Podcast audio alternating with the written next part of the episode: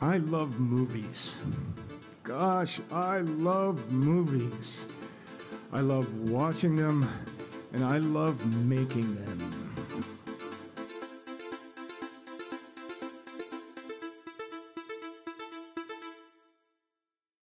One, welcome everybody to the House Six Movie Podcast, our movie podcast about movies.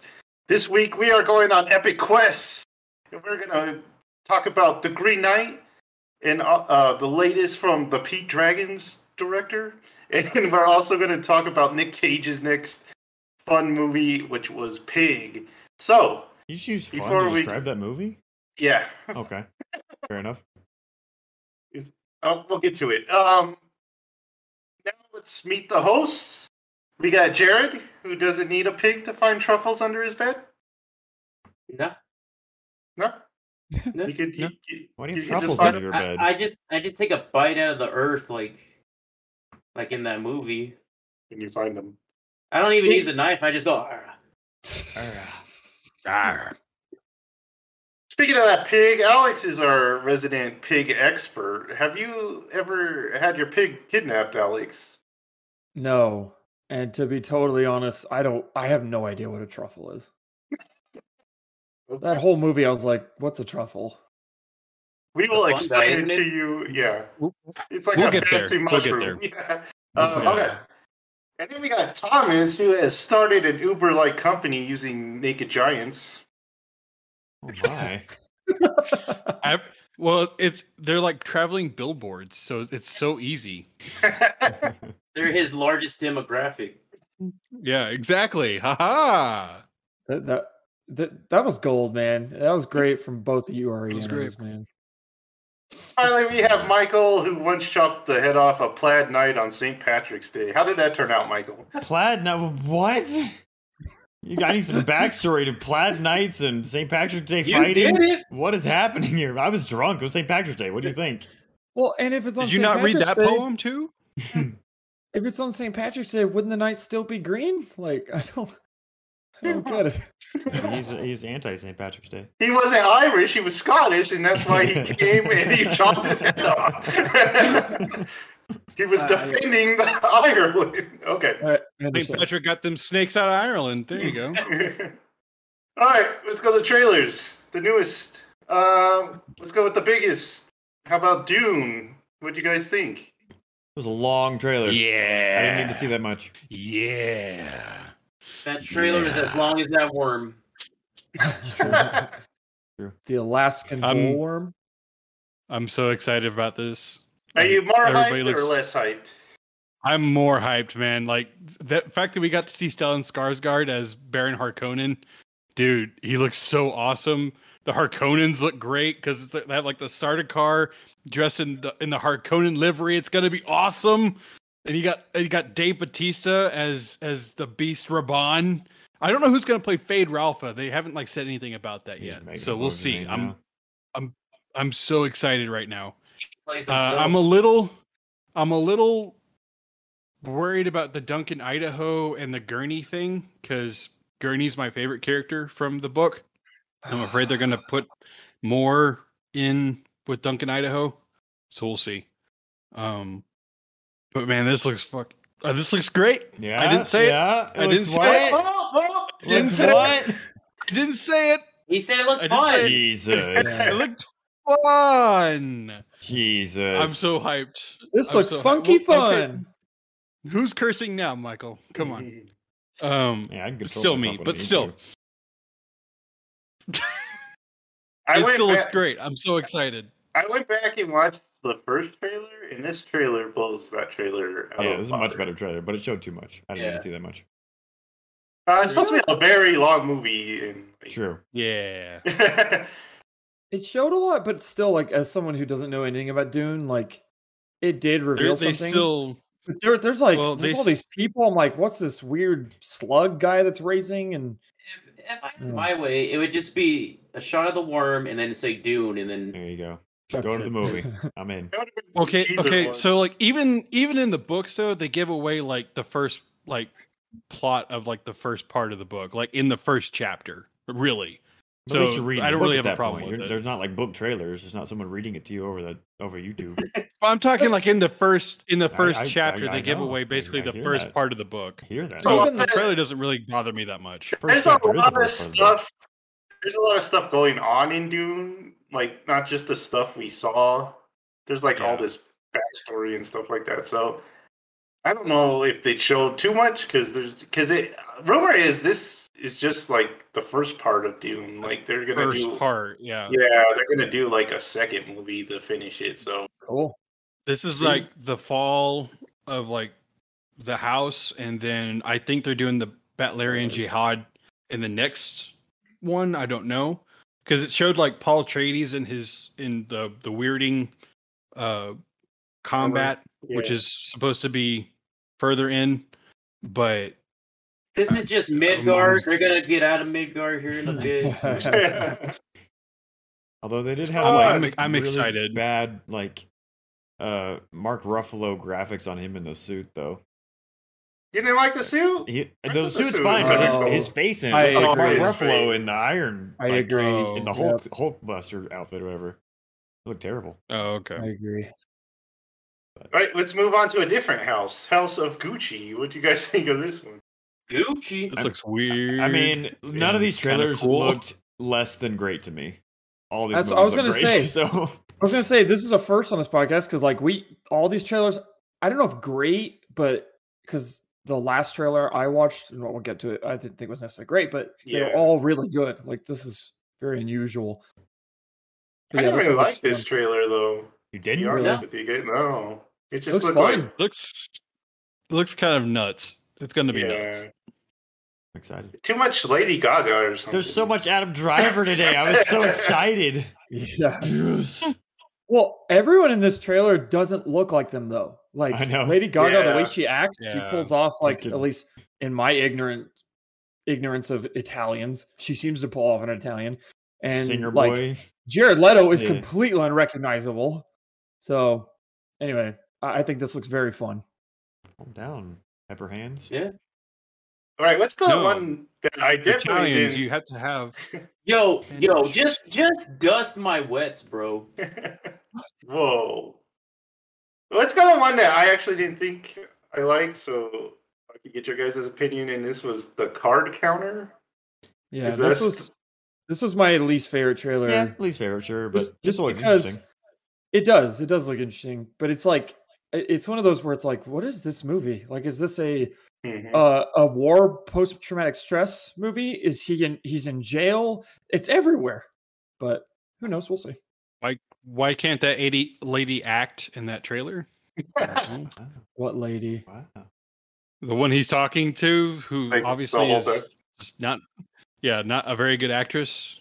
My issue with it is like the backgrounds like look like they were virtual. Fadey? Like Yeah, it, it looks so fake. It looked like Birdemic or something. I was like, what the did they they have no budget for this movie? Did they spend it all on Oscar Isaacs or whatever? So that was my issue with the trailer.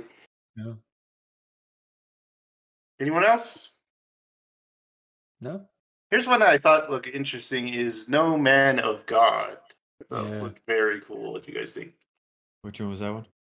That's the Elijah Ted Wood one. Bundy. Elijah Wood. Oh yeah, Ted yeah, Bundy. dude, that looks so good. Oh my gosh, that looks It so has the- so intriguing. it was kind of, it was kind of weird about the same producers as Mandy and The Color Out of Space. Yeah, It didn't give off that same vibe. yeah. No, I was, a, no. I was, a, there was a knock against it for sure. Um, but like the guy who plays Ted Bundy is in Marvelous Mrs. Maisel. He's really good. He's so. oh, good. is he? yeah. I didn't know. I didn't recognize. He actually him. plays the only, as far as I know, the only like character that's based on a real person, like in real life. Oh, he plays the comedian. Plays Yeah, Lenny yeah. Bruce. Yeah. Lenny okay. Bruce. Okay. So let's go to an interesting trailer. This was Lamb. Interesting is the correct. Yeah.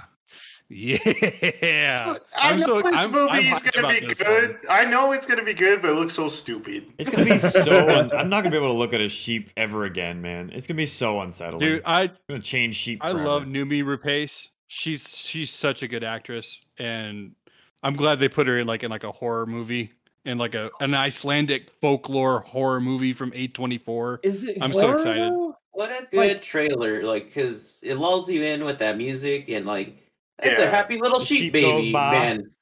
And then it's like, that's no normal sheep baby man. That's not a baby. and, like, all the other sheep are like, whoa, that guy's crazy. yeah.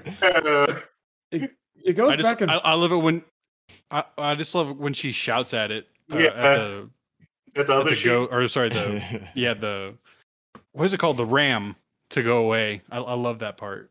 Go away. This trailer goes back and forth though. Like Jared said, it starts off all sheep, baby, and then it goes like horror, and then all of a sudden, this the happiest music in the world happens. and she's like skipping around holding the human baby sheep's hand. It's very strange, Uh, but I'm all in. How freaked out would you be if that happened in real life? You're, Yeah. you're, you're there to witness a birth of Very. a lamb, and it's like a human. You're like, what? Who is doing what? Well, for me, I'm just like, I, I, if I was like Noomi Rapace, I'd be looking at my husband like, um, whoa, whoa, whoa, whoa! What? I'd be Hold look. I'd be the husband looking at her, been like, "Yo, what you been doing?" I've seen this trailer twice. Yeah, and I don't. I guess I missed this. Like she gives she gives birth to the baby lamb. No. No, No, no, a no, lamb. no. I'm the trying to lamb figure out gives why birth to it's half human. Because I Yeah. only thought that it was like a weird artistic choice near the end where it was like half human. I didn't even notice at the beginning it being like half human type thing. oh, Interesting. Mm. Oh, I gotta watch it again. do it. And our final trailer is The Last Duel.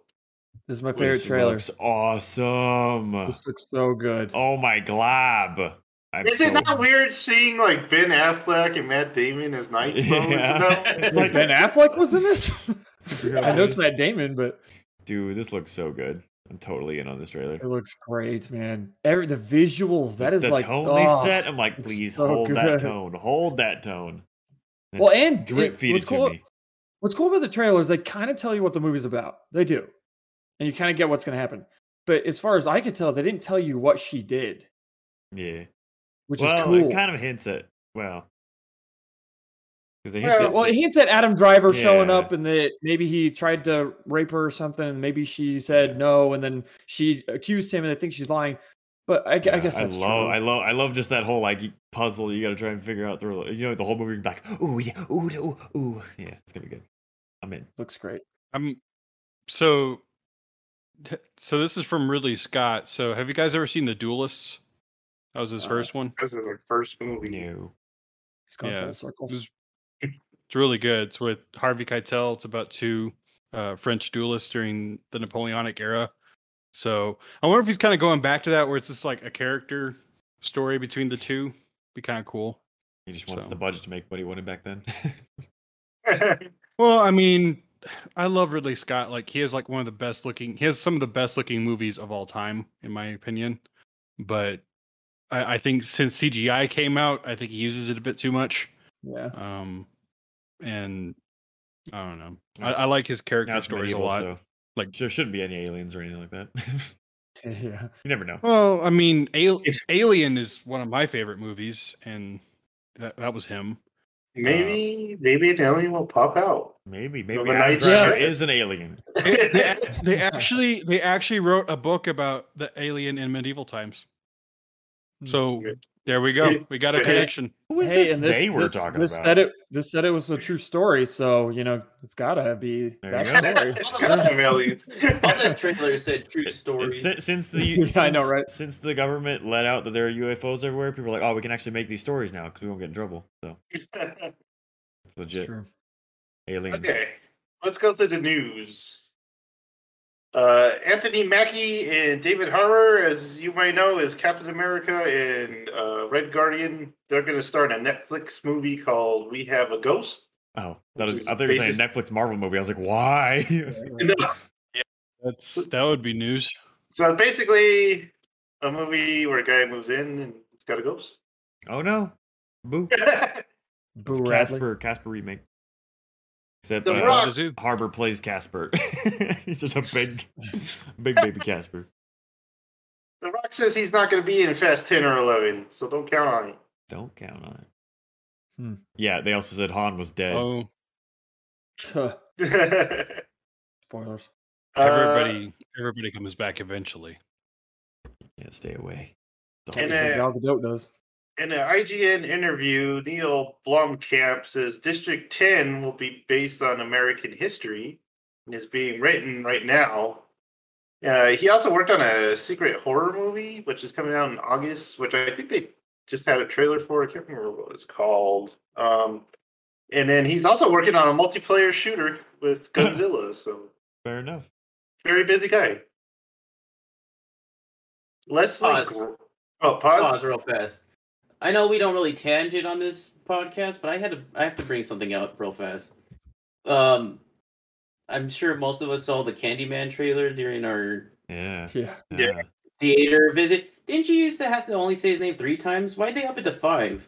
I always thought it was three. Did they do five? I think in the trailer they said three.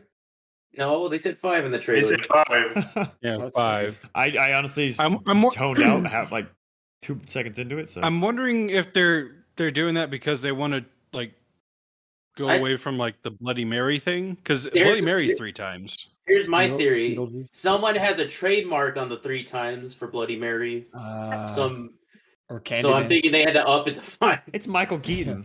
He's just holding it. Can't say the name three times. Yeah, why don't you go watch Candyman and tell us how many times?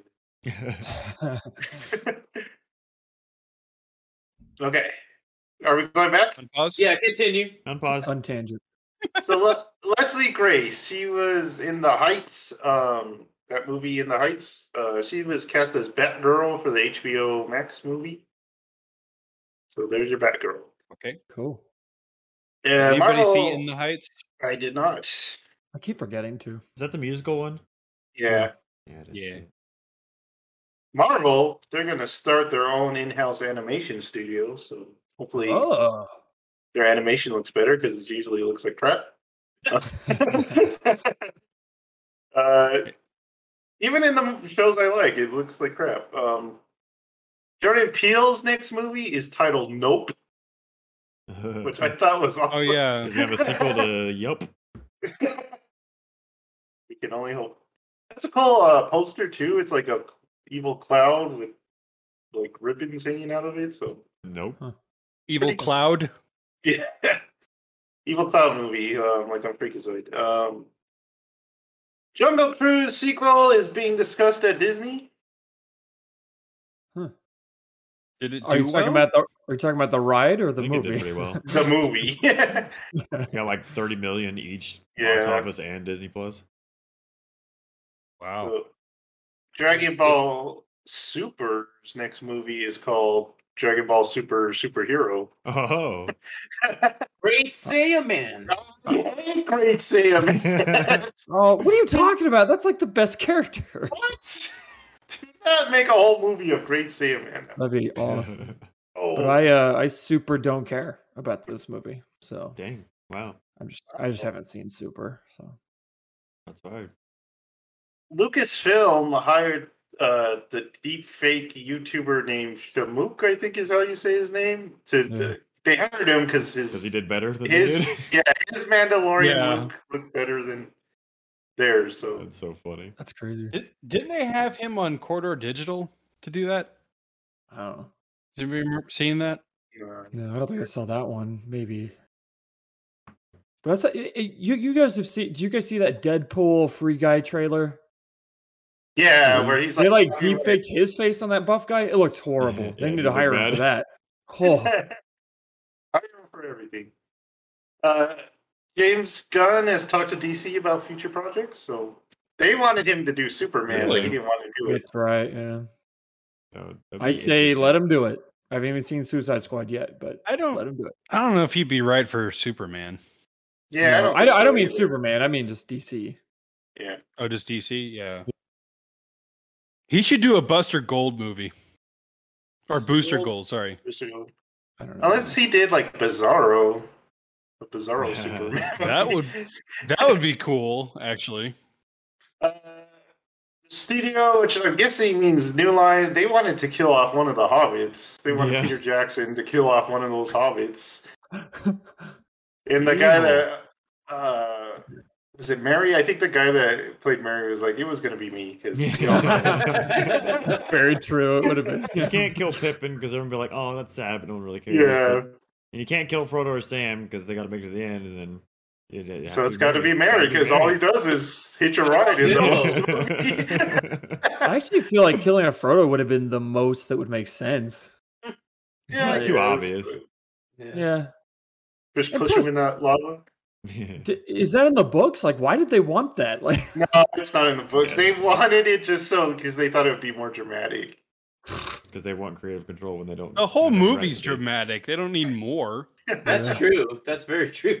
true. It's very little death in them. It's just like yeah, just a handful of them. Yeah. And Then one that pretends Uh, doesn't.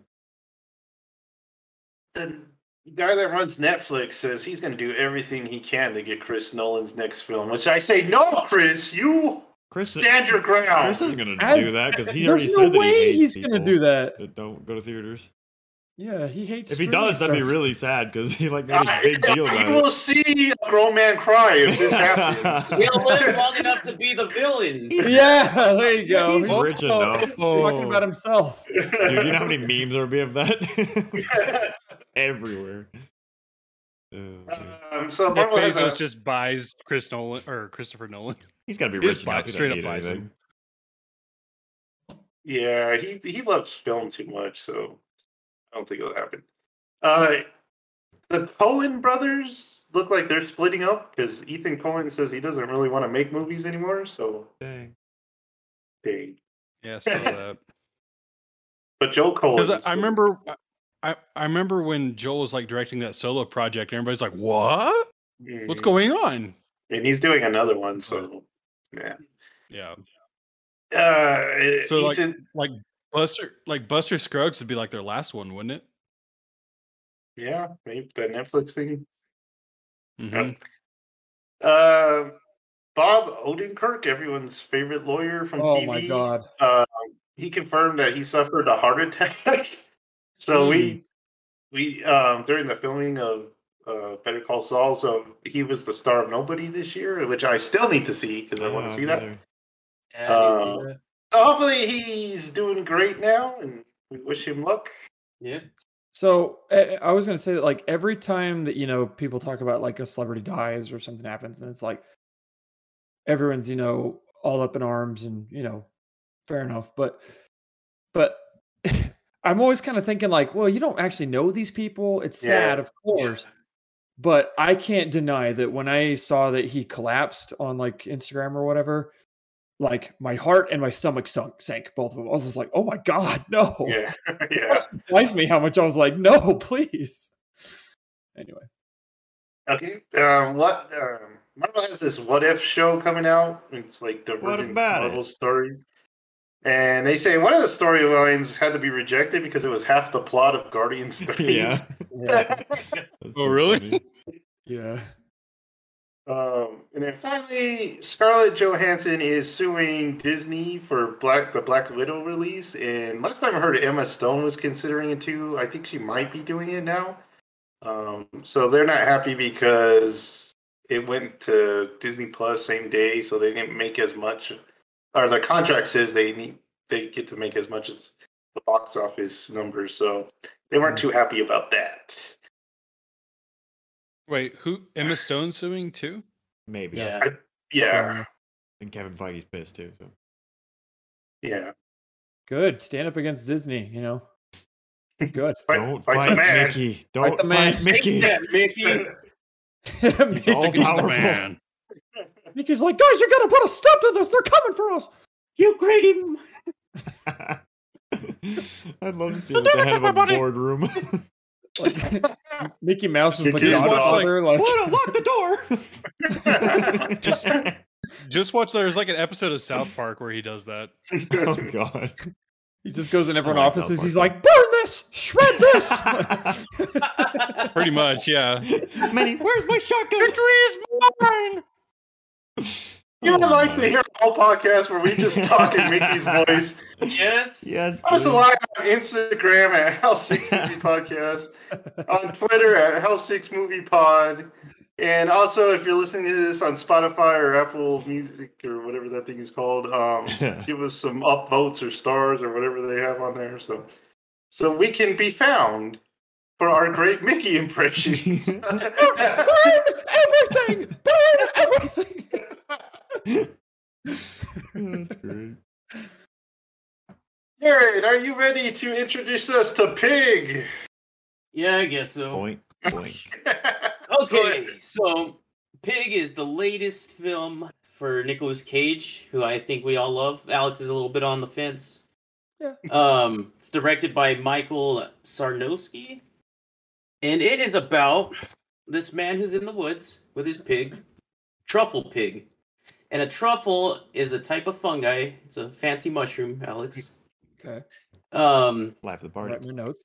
and they're actually they're pretty hard to find so they're pretty expensive um so keep that in mind so this guy is out there just he's kind of just living out there with his pig finding truffles taking bites out of the earth and then um you find out that he has a s- he's kind of a supplier. He gives these truffles to this young uh restaurateur up and coming.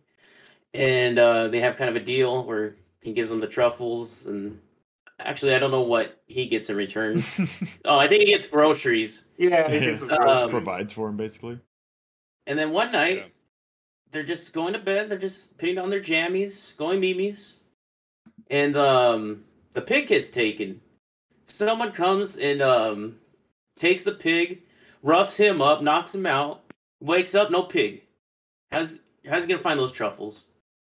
Um so he wanders down to the nearest town and to this diner and he's like i need to use your phone. And they're like okay. And actually no she's like are you gonna pay? And he's like of course not. I'm, look at me. Because he's all homeless looking. And um so he calls the dude he calls his oh go ahead I was it, whenever that scene started, I was like, is, I don't know why I feel like we're in the gunpowder milkshake bar again, and I'm like, we're not allowed to have weapons in here. What's going on?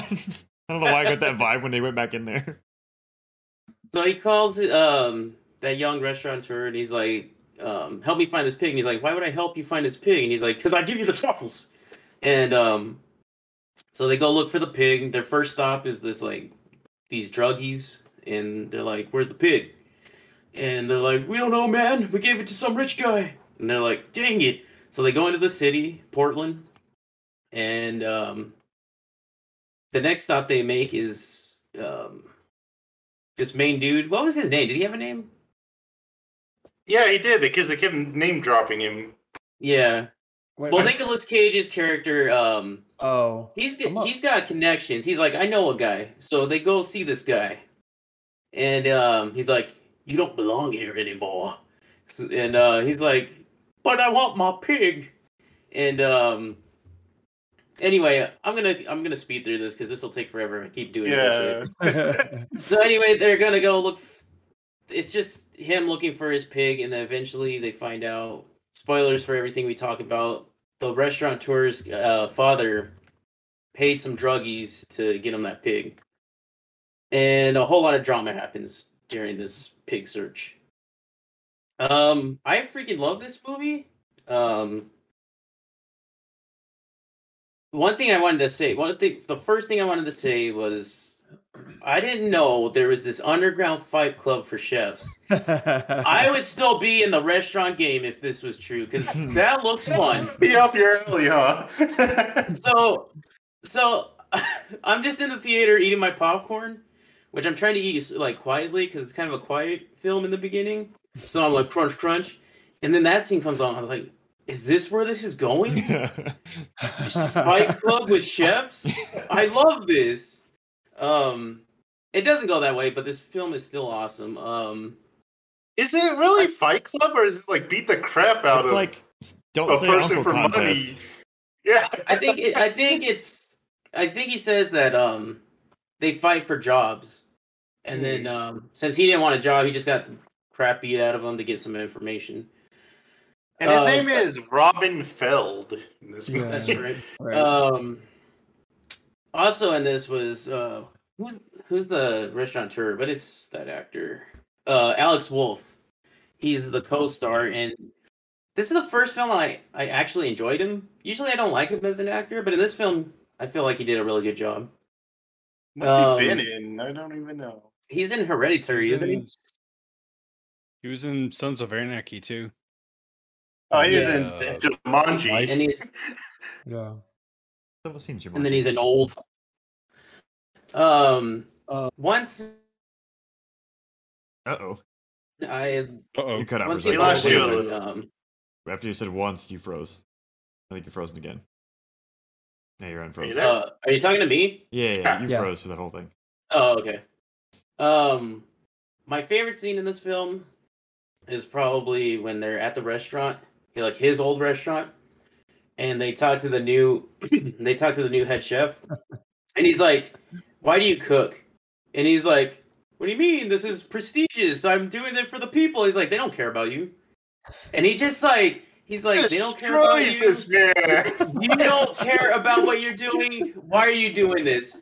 What about that pub you talked about when you worked for me? And he's like, pubs they they don't give you money. There's no point in opening a pub. And he's like, you used to love to cook, man. You used to overboil my noodles. What's happening, man? What's wrong with you?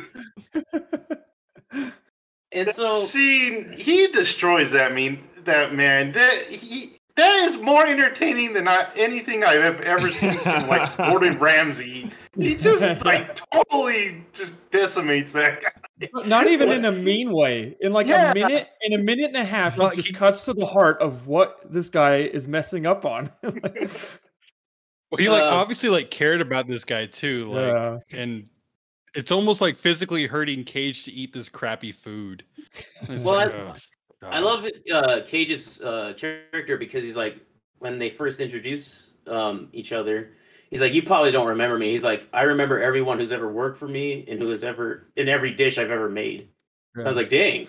Um, but Lucky um, this movie's been com- this movie's been compared to John Wick a lot because obviously, like an an animal is taken or killed and they want revenge, and I totally see it because, and there's even like it, it it even takes the structure because there's like a like a mini boss and a big boss, and your mini boss was that head chef, and your big boss was the dude's dad.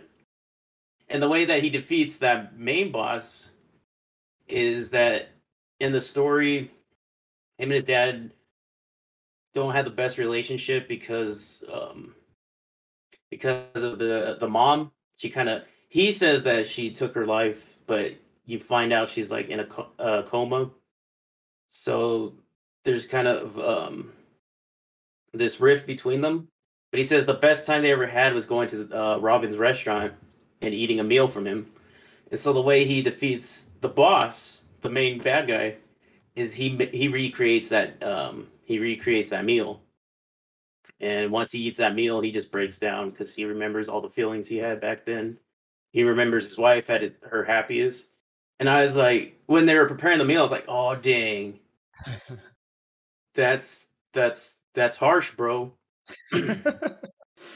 and um i don't know i just really love this movie um i probably have more to say but i'm i have to think over it um so i'll have to hear what you guys are saying i'll chime in and i'm gonna throw it to alex All Alrighty, alrighty. I'm totally with you. I think this is hands down my favorite movie this year so far. Like, Mm, and it shocked me because you know, Nick Cage. I enjoy him, but he's a bit too much for me sometimes. Like Color Out of Space. That's really that's really it. That's that's the movie that really made me like iffy on him. but You man, had this that movie, great tomato scene. Gosh, no. Right. And, and Thomas putting that on his top ten of last year really solidified it. I was like, how dare you? um, so this movie's so surprising. Like, who would have thought? I mean, it looked really cool. It looked more like I don't know, more serious in a different way from the trailer. Like, it looked almost like it could be venturing into horror for me. Maybe I don't know, maybe not, but but uh yeah, everything about this movie, like that whole, it, I was with you, Jared, where it was like it gets into this underground fight club for like chefs, and I was like, this is awesome. And then they don't even mention it later. It's like that's just like a mysterious world that exists. Which And- even heightens it because it's so mysterious and so like, just like, does that exist? Was that a dream? Like, Exactly. so It- awesome. Not only that, but it in- it's heightened by that one character, the only character pretty much in this entire movie that seems to have like a grudge against Rob. Like it's that other chef guy that like won't let him in at first, and then later Doesn't He want his- sneaks in or his whatever? What Huh? did he give him? Was that like fish and chips or something? Oh, I have no don't know. idea. But like, what what did this guy do to this guy? Did he? Is it because he left and he looked up to him? Who knows? I think that's probably it.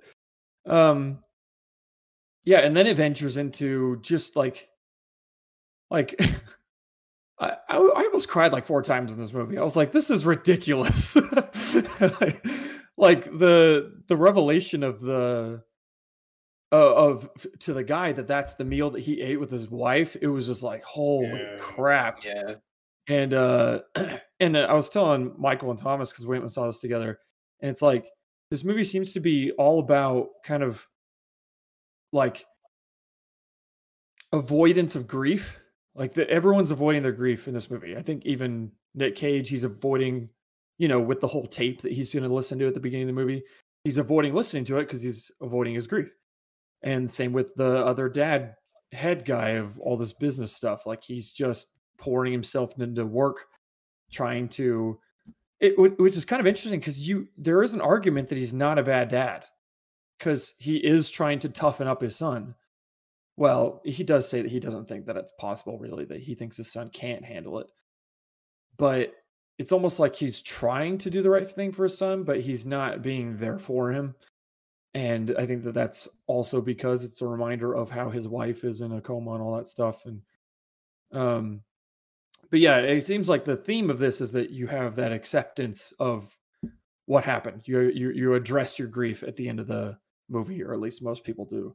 I mean, even the main, even the son kind of does, because like the whole movie, he's kind of avoiding his grief of not having a father figure really there by like going into business and like trying to, you know, trying to become a man without his dad. And uh and then at the end he realizes that that, you know, it's not going to satisfy him to me it seems, but um and like Nick Cage with the pig, like, you know, he obviously loved the pig, but the movie wasn't about him getting the pig back. It was get him like with his wife to me. That was like really the main thread. Um trying to think of anything else. Uh yeah, that's it. I'm gonna throw it to Joe. Well, I'm gonna second you. I also thought this was probably the best movie I've seen this year. Uh, it was just what a movie, man! It was so great. Um, I totally went into it ready for John Wick. I was like, okay, he's, they stole his pig. He's gonna start shooting up Portland or whatever. I'm that pig, man.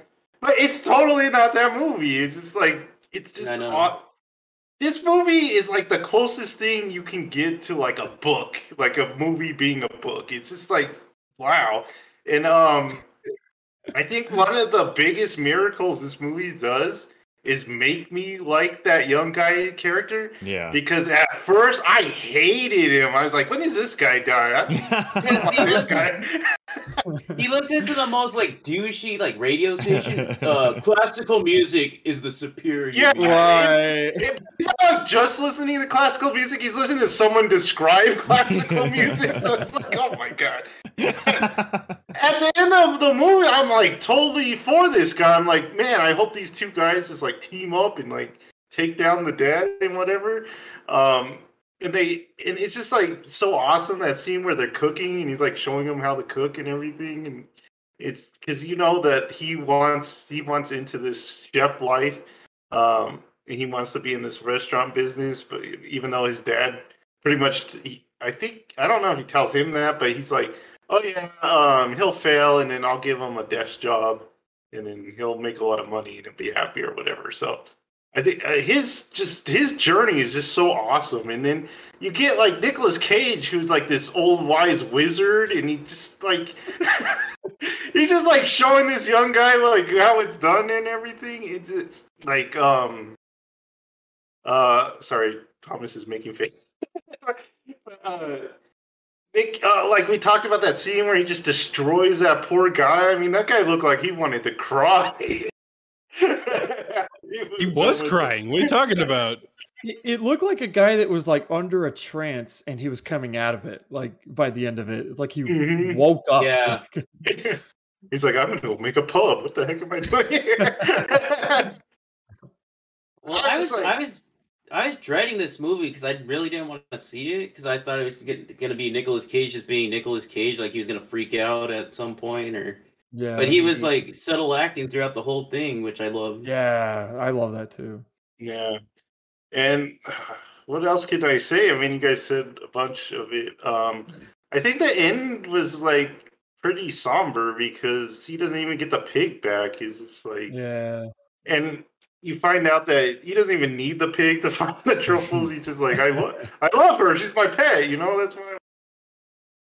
Um, but yeah, he so he suffers the loss of his wife, and he also suffers um the loss of his pig. But at the end, you still get a sense that he's um he's gonna like turn his life around and maybe rejoin the world because he tells the guy that I'll see you on Thursday. So in my in my mind, in my fan fiction, they they team up and they start a restaurant empire. So They join that Fight Club.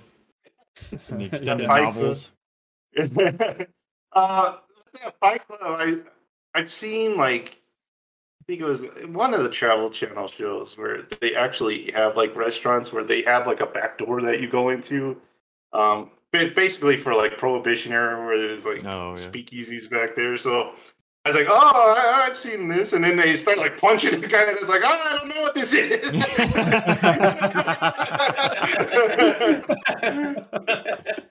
It was so great because you just did unexpected stuff happens. Like, uh, I like the scene where he visits his old house and he just like sits down with that kid, which is totally not okay. Kids, Yeah. don't, let, don't let Nicolas Cage sit next to you. Don't let a bloody homeless Nicolas Cage sit down on the Yeah. bench. but I thought it was just like a really sweet scene with him and that kid's like playing that instrument. It's really cool. It's like, what's a person in? It's Um, like, your face hurt? Yes. yes, it Yeah. does. Um, I, I don't know if I'm forgetting something, but I, I just this I loved it, and I'm gonna hear from Michael next. So let's let's go, Michael. this movie's so weird. Like, it's such an interesting movie. I definitely, I definitely, I, I definitely enjoyed it. Um, but I came out of it very like. It, it it leaves such a weird taste in your mouth after you watch the movie because he's basically like That's Sin- the truffles. it's a truffle. Yeah, yeah. he's basically like cynicism and realism incarnate in a human being, just going around like you said, destroying people like that freaking poor chef who just he was a successful man and that guy just broke him to his being. Uh, It's trying to like get the message because you guys mentioned something earlier about um, because you were talking about it be like it seemed like a revenge thing at the beginning with the pig.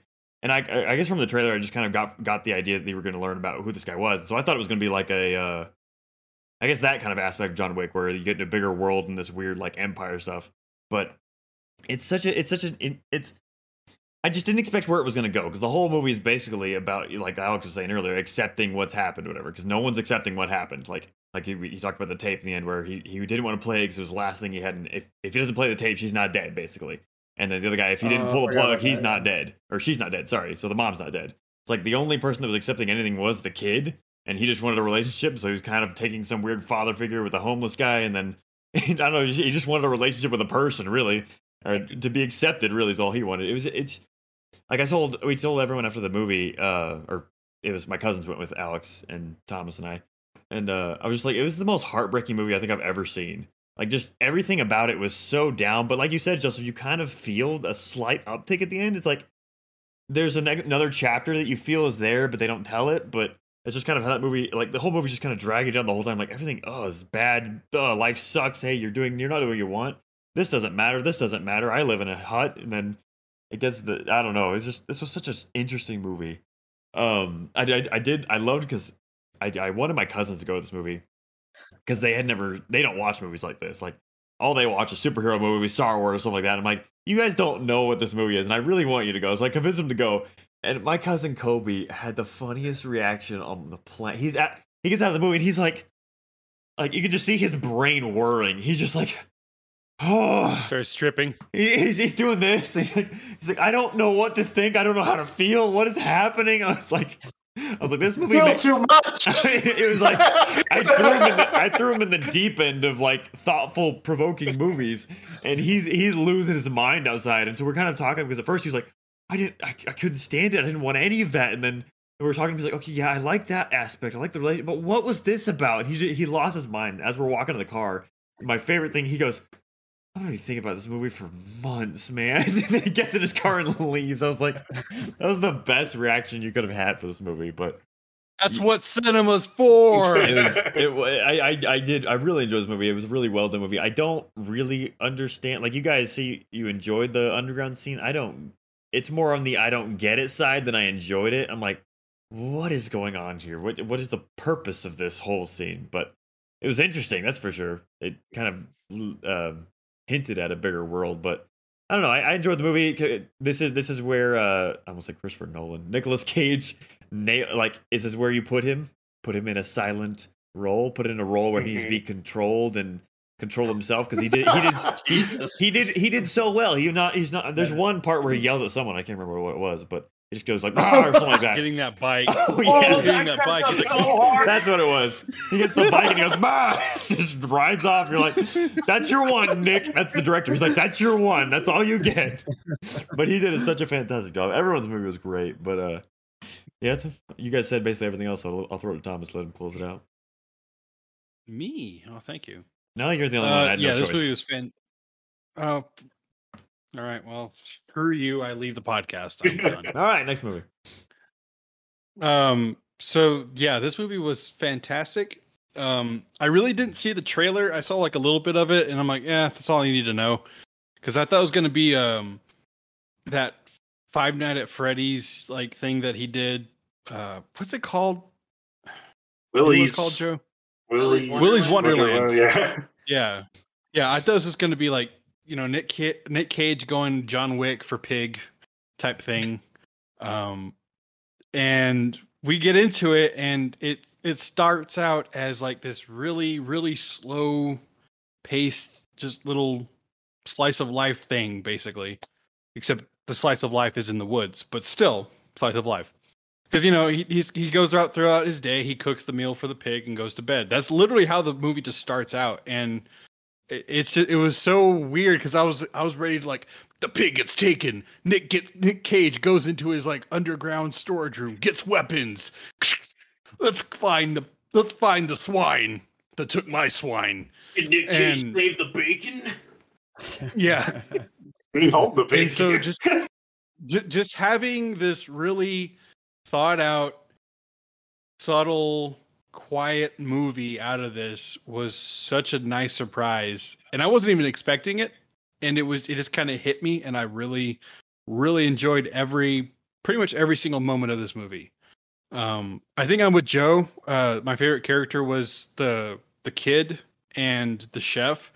Mostly because the chef scene that was like a four minute non-stop take of Nick Cage just physically or like mentally breaking this guy, and like the camera's just slowly zooming in, and I was like, "It's not cutting, it's not cutting, guys, it's still not cutting," and it's like, it's just him like slowly breaking, and it's Yeah, just he, his acting in that scene. so scene good. was so good. He was like he, he was like smiling to like fend Mhm. off fend off the like you know mental breakdown. yeah.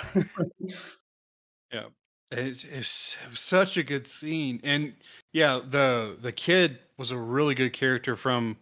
Uh, in fact, uh, I watched uh, Red Letter Media's thing on this, and it, it the whole movie he's trying to be something that he's not. Like he's trying to be this suave, sophisticated restaurateur owner person. One, he doesn't know how to be it, and he I don't think he understands the whole business side of it. Because even when uh they're sitting down with that chef that that Nick Cage's mind screws. Um, he uh, he tries to get information out of him, but he's just failing. Like it's not Mhm. working. And Nick Cage is like, "Use my name." There you go. Okay. Um, but something also, that also he can't. Uh, he burned breakfast. Like yeah, You burnt toast? French toast. Um, Oh yeah, that's right. French toast. um, Gotta use but something bread. that red le- le- but something that uh, Red Letter Media brought up, and I thought it was kind of interesting, was that instead of listening to classical music, he has to listen why he should appreciate classical music because he just doesn't get it. He doesn't enjoy classical music, so he doesn't get it. Mhm. And so, uh, it was it was a really good character character like arc, and I like at the end of it where he's just tired and he just wants to sleep for a bit. I like that. I like that scene. Um, man, this was a great movie. Like, uh, yeah, it's a fantastic movie. I'm so glad we went to go see this. Anyone Real quick, remember? So, Oh, anyone remember the cover song at the end? Like, Uh, Bruce on Fire? Yeah. See, if you're gonna slow down a song, do it acoustically. Don't do whatever they've been doing. Also, I it's Bruce, so all his stuff is slow and boring. So you have nothing to lose. how dare you? No, I, I'll dare all day. That guy's How dare you, boring sir? as crap. All right, wait, are you talking about Bruce Springsteen? yeah, Yeah, Yeah, my mom can't stand him. Yeah, I don't know. I don't know why. He's, I he seems kind of phony, but um, But Johnny, you're, know. to, sorry to your point, Joe. Johnny Cash did that with uh, "Hurt" and it acoustic. That's the way yeah, to do it. you do Way it to do it. acoustically. Don't do whatever they did to Nirvana. You heard it here first, guys. Joe said it. Listen to him. um, the only uh, Jared, Jared, did you want to say something else? Uh, the the only thing I wanted to say, the only there's a lot of food in this uh, movie. The only good meal to me uh, was the breakfast he makes in the like the beginning. A tart? Yeah. Everything else, but like even the the meal he recreates, it's just like a like a tiny pheasant. It doesn't look that great to me. Yeah, they didn't really like show much of the food. I thought like Yeah. for a movie about chefs, they didn't really like focus on that. But my Well, criticism, I I, oh, go ahead. I really wanted a salted baguette after that. Yeah, that looked I'm good. not gonna lie. I'm like, oh, and the part where he just like he like she's like, oh, you can take a pastry or a, a pastry. He's like, okay, cool. Can I get another one? Okay. Then he like takes it. Yeah. I want the other one. And then he That gives it to the kid and is like, oh, that's such a sweet moment. Oh, it's Everyone such a good started moment. laughing when he put down the one. He got the other one. Yeah. Same with us. The only criticism I had about the movie, um, this is the director's first movie, which I think is awesome Oh. because Dang. totally hit it out of the park. Um, I didn't like some of the camera work. Like it got, they did a little bit of that steady cam stuff during certain scenes. I didn't like that, but that was the only criticism I would have for the movie. It kind of like blurs out when people are in Yeah. stress. Yeah. Yeah. I had a couple. Yeah, of I, I only noticed that when he gets gets like the news about the pig dying and he like falls down and it kind of go like all blurry. That was a little. That was a seemed little on much. purpose to me. So There was one Um, where it's like shaking, but I can't remember that scene. Mm. Yeah. I remember that scene. It like really it was really disorienting. Yeah. Uh, I have a couple things. I can't remember one of them, but I'll start with the other one. See if I remember the other one after this. Uh, I love it. I love it in movies. Even Joe, you talked about this, but that crappy Russell Crowe movie, the the driving one. Oh yeah. people take people take this one thing and they act like everything else revolves around it. Where you were talking about how there's like a epidemic of like road rape, uh, road rage. Yeah. And like this movie totally does that with like cooking and like like when he's talking to that old worker that he had, and she's like she, the way she says like you're a cook.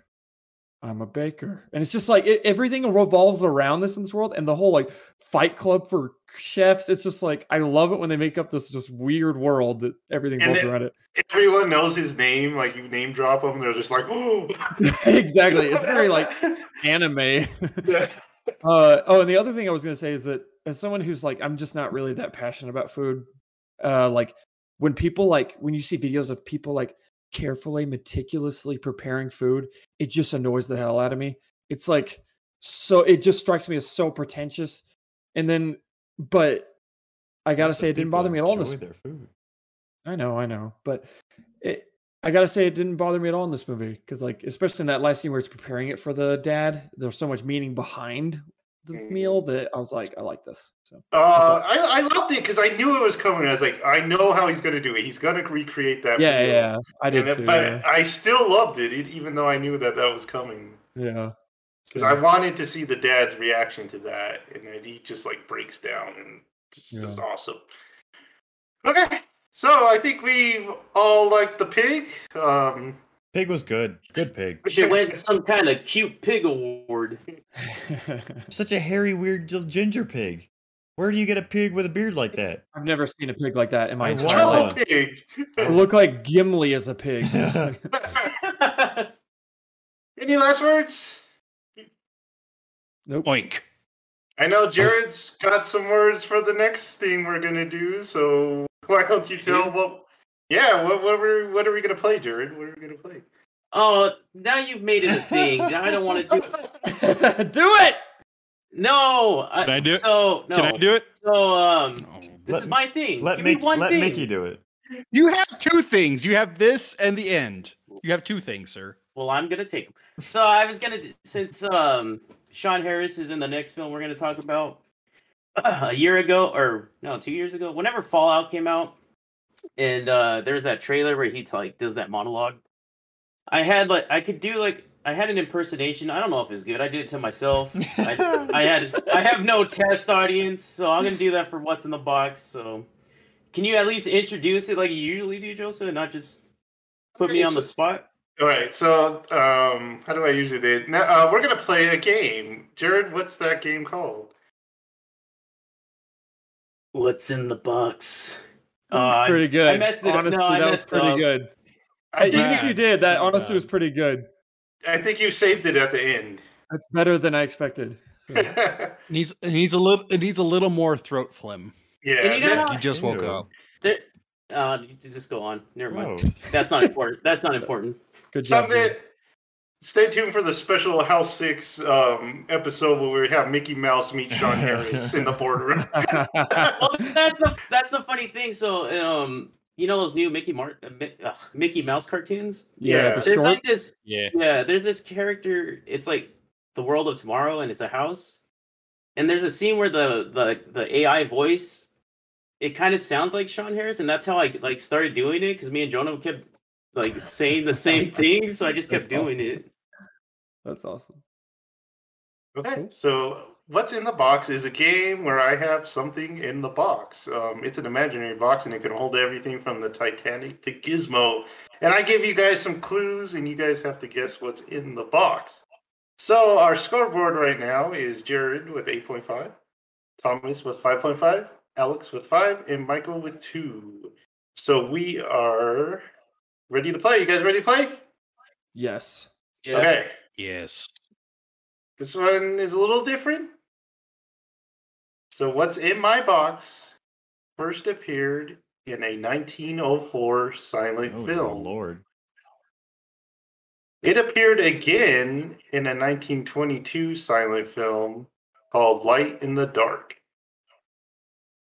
It made its next appearance in a 1954 movie that was the acting debut of Paul Newman.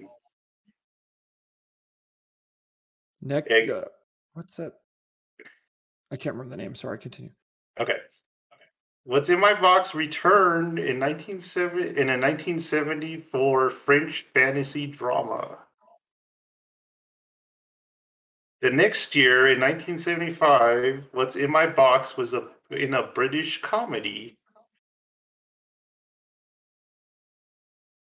And it, it what's in my box was in in an epic fantasy in 1981.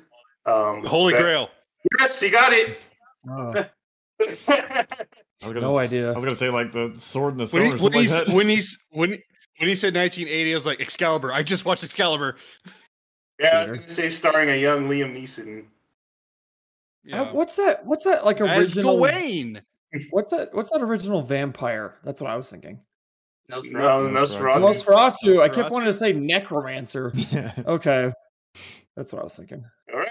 So Good the job, Holy team. Grail was in the box. I would never have gotten that in my entire Yeah. life. You, really? I was just thinking of No, old stuff. never. and I just had like Excalibur, the Sword and the Stone stuck in my head. Well, like, the British comedy you're talking about Monty Python, aren't you? Yeah. I was gonna say it, but I didn't want to look stupid, and then uh, dang. You gotta just say it, Jared. And then I was getting to Indiana Jones, so I thought you guys would probably get it from that. Uh, But yeah, that, I might have gotten it from that, but so I'll put it. It's in my box, being watched by top men. Gizmo. All right. So Thomas, why don't you introduce our next film?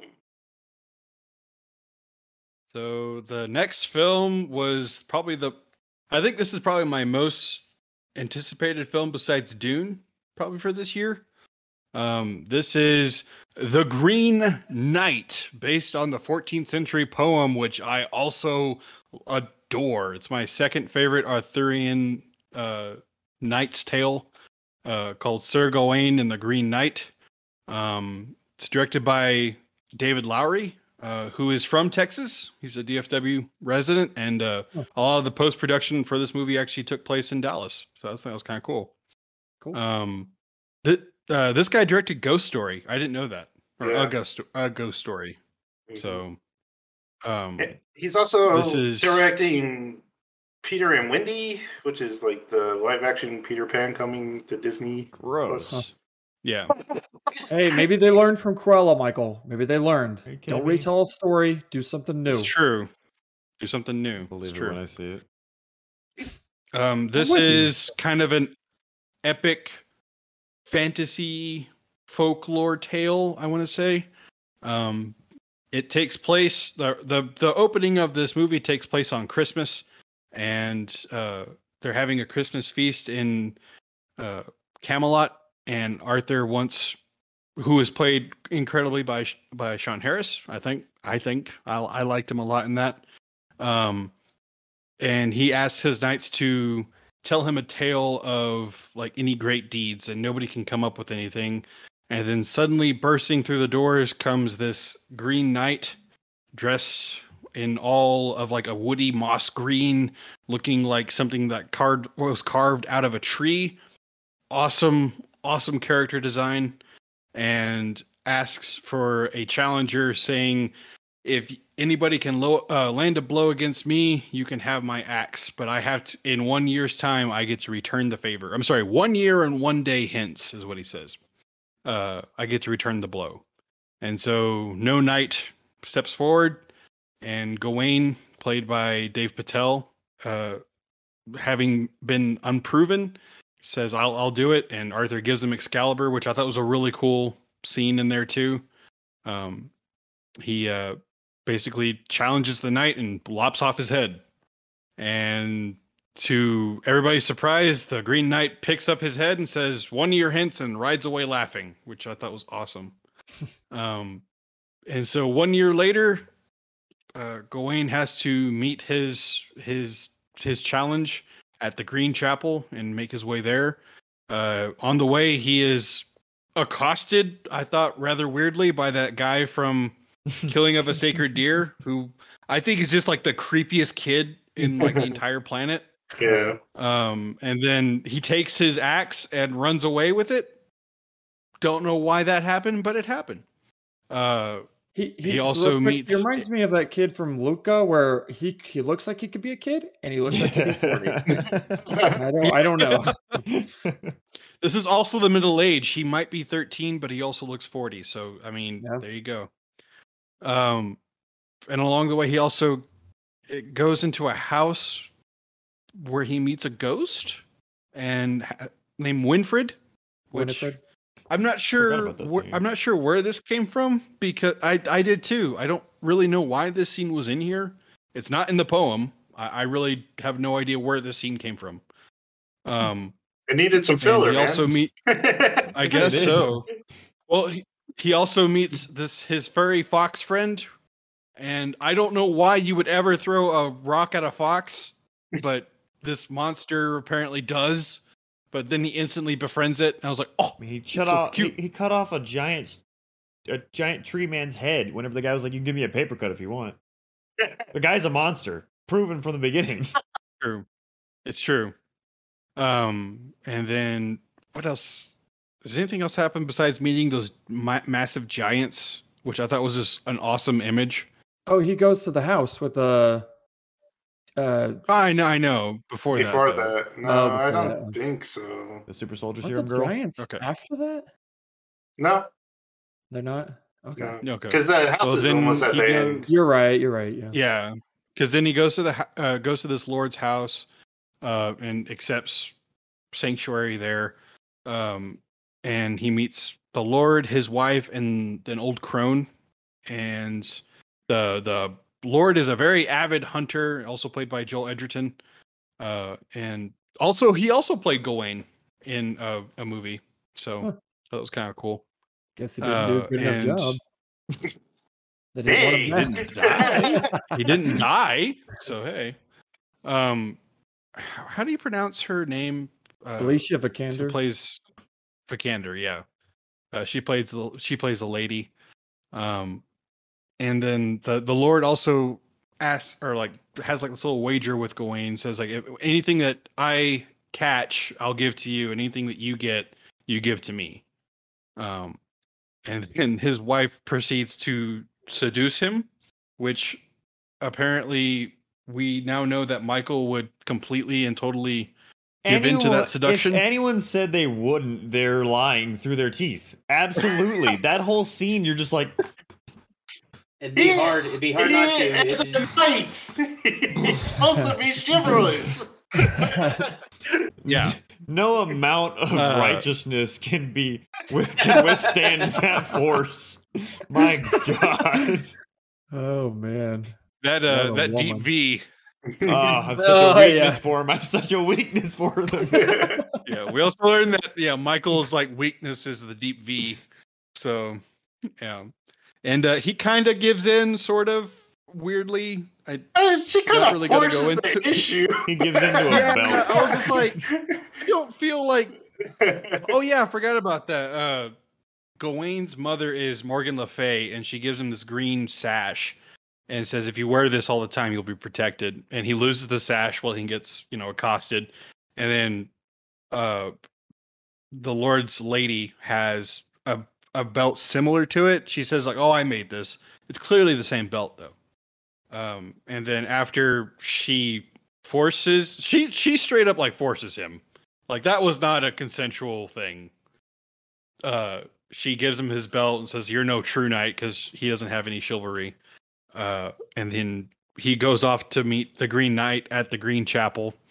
Uh, and in a very awkward scene between Joe Edgerton and Dev Patel, he asks him for, "Give me what you got, and I, I'll give you what I got." And he caught his little fox friend, and then he kisses him. I'm gonna get to that later. Anyway, for the rest of the summary, he meets the Green Knight. Uh, he flinches when the Green Knight tries to uh, strike him, and he ends up running away and having this entire epilogue, basically, of him becoming king after King Arthur. And then apparently he didn't do a good job at becoming king, though, because his kingdom gets overthrown. And at the very end, he takes off his his sash and his head falls off because of that blow that he should have gotten. And then we all learned that it was all a dream. And it comes back and uh, he takes off the said sash so it protects him against all harm and faces his his doom with his head bowed and ready to go. And the Green Knight says, Well, off with your head, sir. And that's how the movie ends. Off with Um, I love the Green Knight's voice. It's he's such a good voice. Um, this movie was. I liked this movie a lot because it was weird. I, I like weird movies. I'm not gonna lie. Um, also, this this poem is one of my favorite things, kind of written, because it, it's it's a story. Like the original poem is about a hero that's not perfect because Arthurian legends are kind of weird because Arthur is like the stepping stone for like a ton of authors to just write their own crap.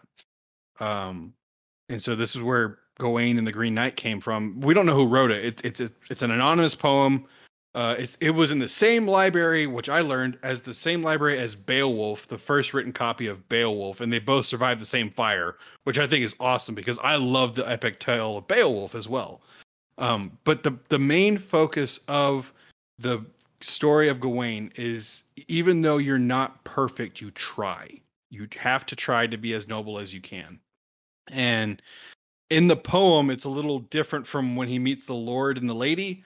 Uh, there's no outright seduction really of Gawain. It's more subtle, and he ends up giving uh, the Lord a kiss because he receives a kiss from the lady three times, and that's how you do it. And the way that the poem ends is that uh, he faces the Green Knight. The Green Knight hits him a little bit. He like nicks him on the neck, and then he reveals, or, he, sorry, he uh, kind of shames Gawain because he knew he had that green sash on him that would protect him from all harm, and that's why he received the nick. Um, but he says even though you're even though you're you're imperfect, you're still here. Is that he always he always tried. Gawain always tried. Um, and I, I like that. Is it's it's one of the first imperfect hero tales I think because if you go like with a lot of like chivalric knights and like stories, no knight can do any wrong. That's how like the the the code of chivalry is. You know, oh yeah, we always protect the innocent. We'll never do anything bad. And Gawain is one of the first stories where the hero is not amazing. He's just he's just him. He's just Gawain. Um, and this movie kind of kind of touches on that a little bit with uh, when King Arthur asks Gawain, uh, like, tell me something about yourself. Tell me something like a tale of yourself. And he's like, I don't have anything to tell yet. And Guinevere goes like, yet. You don't have anything to tell yet. And it's always him trying. I, I really liked that. Um, also, this this this story had like a ton of like old school, like uh, Celtic folklore. Like Merlin looked awesome because he looked like a Pict. Um, Morgan Le Fay looked great. Um, I even like how because this is like years after Arthur's prime. He's dying. He's clearly dying because the land is dying. That kind of thing. And they even talk about, hey, uh, Gawain, sit at my side because we always keep an empty seat for the one that we don't talk about. The one they don't talk about is Lancelot. He's gone. He's off I doing thought something. they else. said that though in the movie. Didn't they say Lancelot's gone? I don't think they said Lancelot. They say like the person. Oh, and okay. I, I think it's because like I think it's because he can't bear to say his name. Um, but I, I love that the land is dying. Clearly, the land is not well, and so is Arthur. Um, and I also really, really liked the crown. I loved the crown design Yeah, because it looks like cool. the iconography, like from like those old school like Catholic halos. It Yeah, looks yeah, so totally cool. like. It was such a good design. Like the the production design of this movie is just fantastic. Um I didn't really like the ending all that much because I don't know if it says like he's uh, I understand like the movie is saying he's still not perfect, but it's almost like he never tries to be perfect. He's just he wants to be better or not be better. He wants to be a glorious knight. And I never really got that he just wanted to be a better person in the Yeah. movie until maybe like the very last part where he takes it off. He says, "Go ahead, do it." Um, because that's not in the poem. He wears the sash, and then the sash, the green sash, is then uh copied by all the other knights because Gawain is a hero now. Um, but I thought Dev Patel did a really good job in this. I think this is like one of his first big roles. I know like he was I know he did like Lion uh with Nicole Kidman. He's pretty good in that. Um but this is the one where he's like completely Slumdog Millionaire, I guess. I Yeah, That's him. I really don't like that movie. Interesting. Yeah, he's really young in there. kid, little baby. Um, yeah. Um, but this one, I think he really just upped it, and I, I think he did a great job. Um, there's a lot I want to say, but I, I want to hear a bit more with you guys because I like to discuss it. Um, so I'm going to kick this one to let's do Jared because you've read the poem. Yeah, I have. Um, uh, I'd say I like the poem a little bit more than the movie. Um, Same. I wasn't blown away by this movie. I think I hyped it up too much in my I think- mind, People hyped it up too much, but we'll get and to I that. think I went in wanting something completely different than what I got. Uh, that being said, I did a lot. I did like a lot of the visuals. I did. I know that the ghost part wasn't in it, but I did like that whole scene. I, it was kind of cool. Um, as soon as I saw, Where, where he when he's when he's underwater, that was a cool Yeah. like visual. Yeah. I really like that. Um, I as soon as I saw the Giants, I was just like. I just thought Attack of Attack on Titan. Oh, yeah, yeah, I just wanted him to like rope up there and. Um, but I, but I did like the visual of that too, just like these roaming giants, and um, he almost got squished, but his fox was like, "No." Um, I thought they could have handled the fox a little bit better. Not him before, like when he started talking. yeah. I, I didn't really like that. I don't like the direction they went with that. Um, So I think they could. so two things. Oh, sorry. Go ahead. Go I think they could have done it like The Witch, where it was just like kind of a disembodied voice, but it was you could clearly tell it was coming from the animal. Uh, go Yeah. ahead. Go ahead. So, so I, I I did a little reading up on this too because the ending is different because it, in the in the poem it's the Lord that offers him like, hey, you don't have to go because you know anybody who's basically saying or going into this, I'm gonna die. I'm gonna I'm going off to here to get my head chopped off. It's like I won't tell anybody that you, you know, didn't go. Nobody will blame you for this. And turns out like that's his mom. Uh, Yeah. speaking through the fox. But which I, I I really didn't get why they didn't do it that way either because the crone is a is actually supposed to be Morgan Le Fay as well Yeah. because she's doing this whole thing to get back at Guinevere for being a horrible person. Um, so I, I that didn't really translate very well, but I did Yeah, like they- that they offer they had the offer. They're very subtle about that whole like the double identities of everyone because like even the um the Green Knight, she says, um, you know the someone. Yeah, But they don't even like really reveal it at the end who it is, but I guess you're just yeah, supposed to because put it in, together. in the poem it's it's the Lord yeah. yeah, is yeah, the Green Knight. which is so weird. So Um, like uh, like Thomas was talking about, um, in the poem, you get a sense of um, the main character wanting to improve, wanting to be better, and in this movie, he's you don't get that. And un, uh, unlike most people who like a flawed hero, I want a hero that's perfect. That's just me, I think, because from from all like like anime and stuff like that, because you want to look up to here. You don't want to like be. I I don't want to just like be like, oh, that's just me. I could do that, but if I tried, like, kind of, I I want him to be like an actual like figure, like a like a a myth. I don't Right. I don't know if you get what I'm saying, but I, I- I like get when it. they're I feel what What you're Captain down. America? Yeah. Yeah. Um, so that's why I kind of like the poem more. Um, but like, I don't have much to say, but I do like the visuals of this movie. I just didn't get what I wanted from this movie. I- liked everything up until like the last maybe 15 minutes is what I didn't like. I, That's where it kind of started to fall apart yeah, because they didn't really translate the meaning of the poem very well, I think. yeah. Um even though I did love the line when the, the Green Knight just like wakes up, it's like, sir, is it Christmas? I did like um the beginning with the duck and the the dog Oh, just I having forgot to mention That was cool. just having beef with each other. I like that. Yeah. And um, the true meaning behind that scene, guys. Let's really That's dig the into that. Deep. That's the deepness right if you there. can decode that, which I think Michael will when we go to him, um, I don't even remember what. if you what, can what decode it? that, you get everything. What dog? Um, Turns out that gu- that duck goose. was a goose. yeah, in the beginning, there's like a se- like there's like a goose, and he's like harassing He's- this dog. it's No, a, it's a Oh, it's a goat. yeah. I Oh, remember go. Goat. go, Yeah. go, dog. The goat. It's like beating the crap out of this goat. Yeah. Goose suck, Um, man.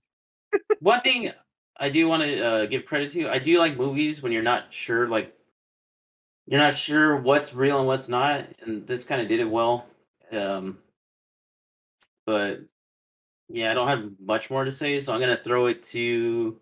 Let's throw it to Michael and see if he decoded that that scene. I have You no. didn't even remember I didn't remember the scene. Um. Uh, I this is one of the most frustrating movies I've seen in a long time. I was very frustrated outside of this movie, and and Thomas explained a lot, like explained a lot of what frustrated me right there because that's my my biggest problem with this movie is I really dislike the main character.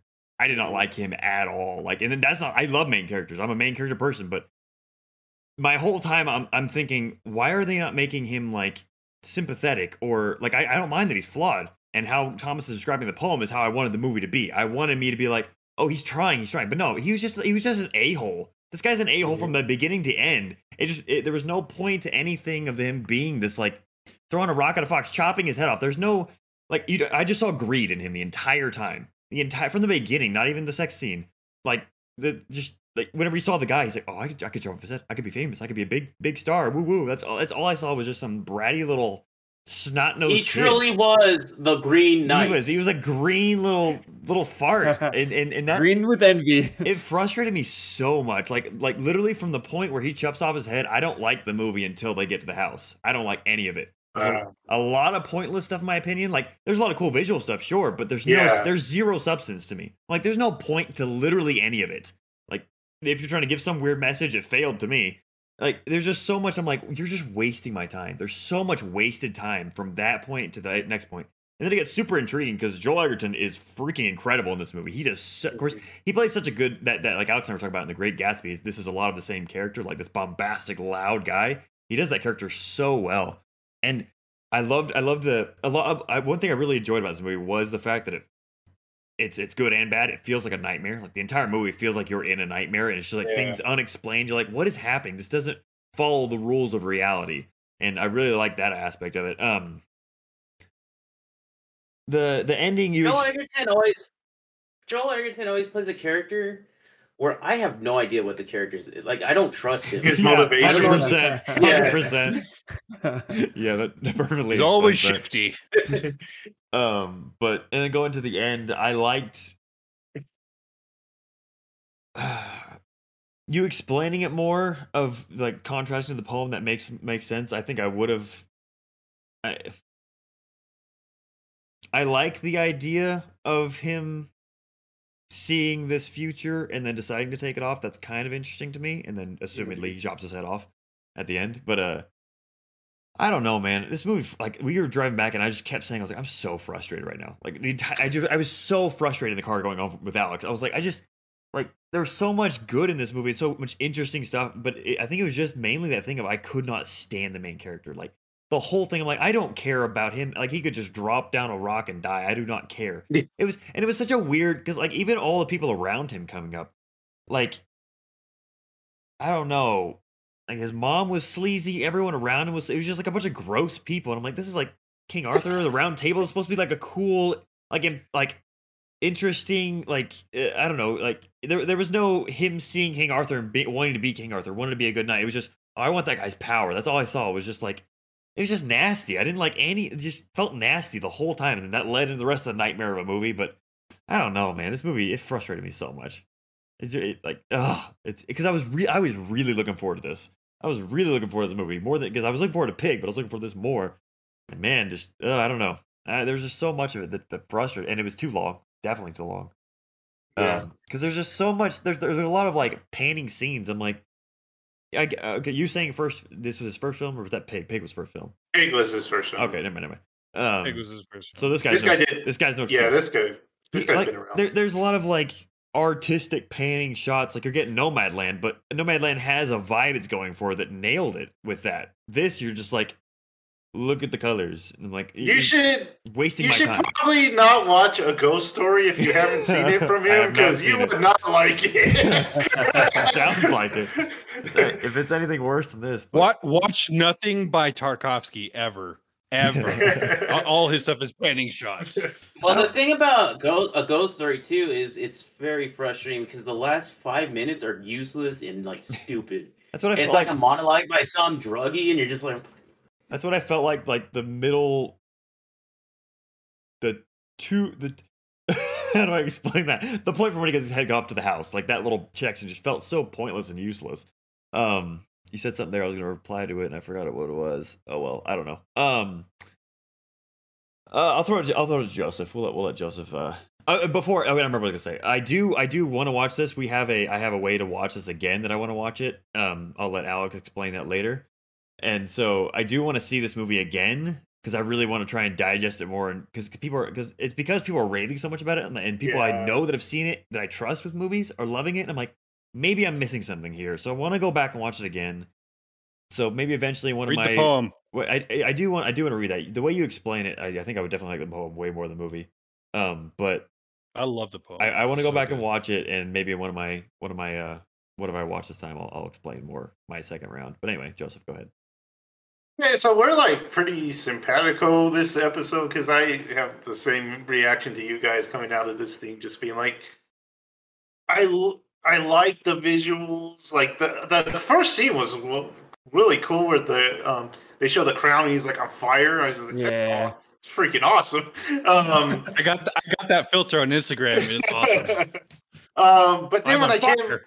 By the time I came out, of it was like, why don't why didn't I like this movie more? There's just something about this movie that I didn't like, and I think Thomas put it um, the best is that he didn't the character didn't like grow a heart at the end. He just like he didn't become a, like a virtuous knight, which I I get. That's okay. That's kind of a more postmodern look at this movie. Um, like you have the pictures of knights when you grow up where they were they were noble and stuff like that but then you have in reality knights were just like rich guys that probably more like this guy than what we imagine knights to be um but i think it's just the movie just doesn't have a heart and then that really hurts the movie like at the end i actually enjoyed the last scene of the montage of him aging in his kingdom. I thought that was like really cool and interesting. Basically, because that wasn't like in the story. Um, which I haven't read the poem since high school, so I don't remember much of it. Um, but I this this seemed to keep it pretty faithful, like the structure of the story and everything. Um, but it like you guys were saying, it just didn't have like the same the same moral, I guess, um, as the movie. Huh? So th- that's one thing I wanted to bring up was that they kept so many things directly from the poem, like word for word in some things, and even even how they open it up is in the same poetic edda, as, or sorry, edda, the tambra, as like the original poem, which is that weird rhymey type thing.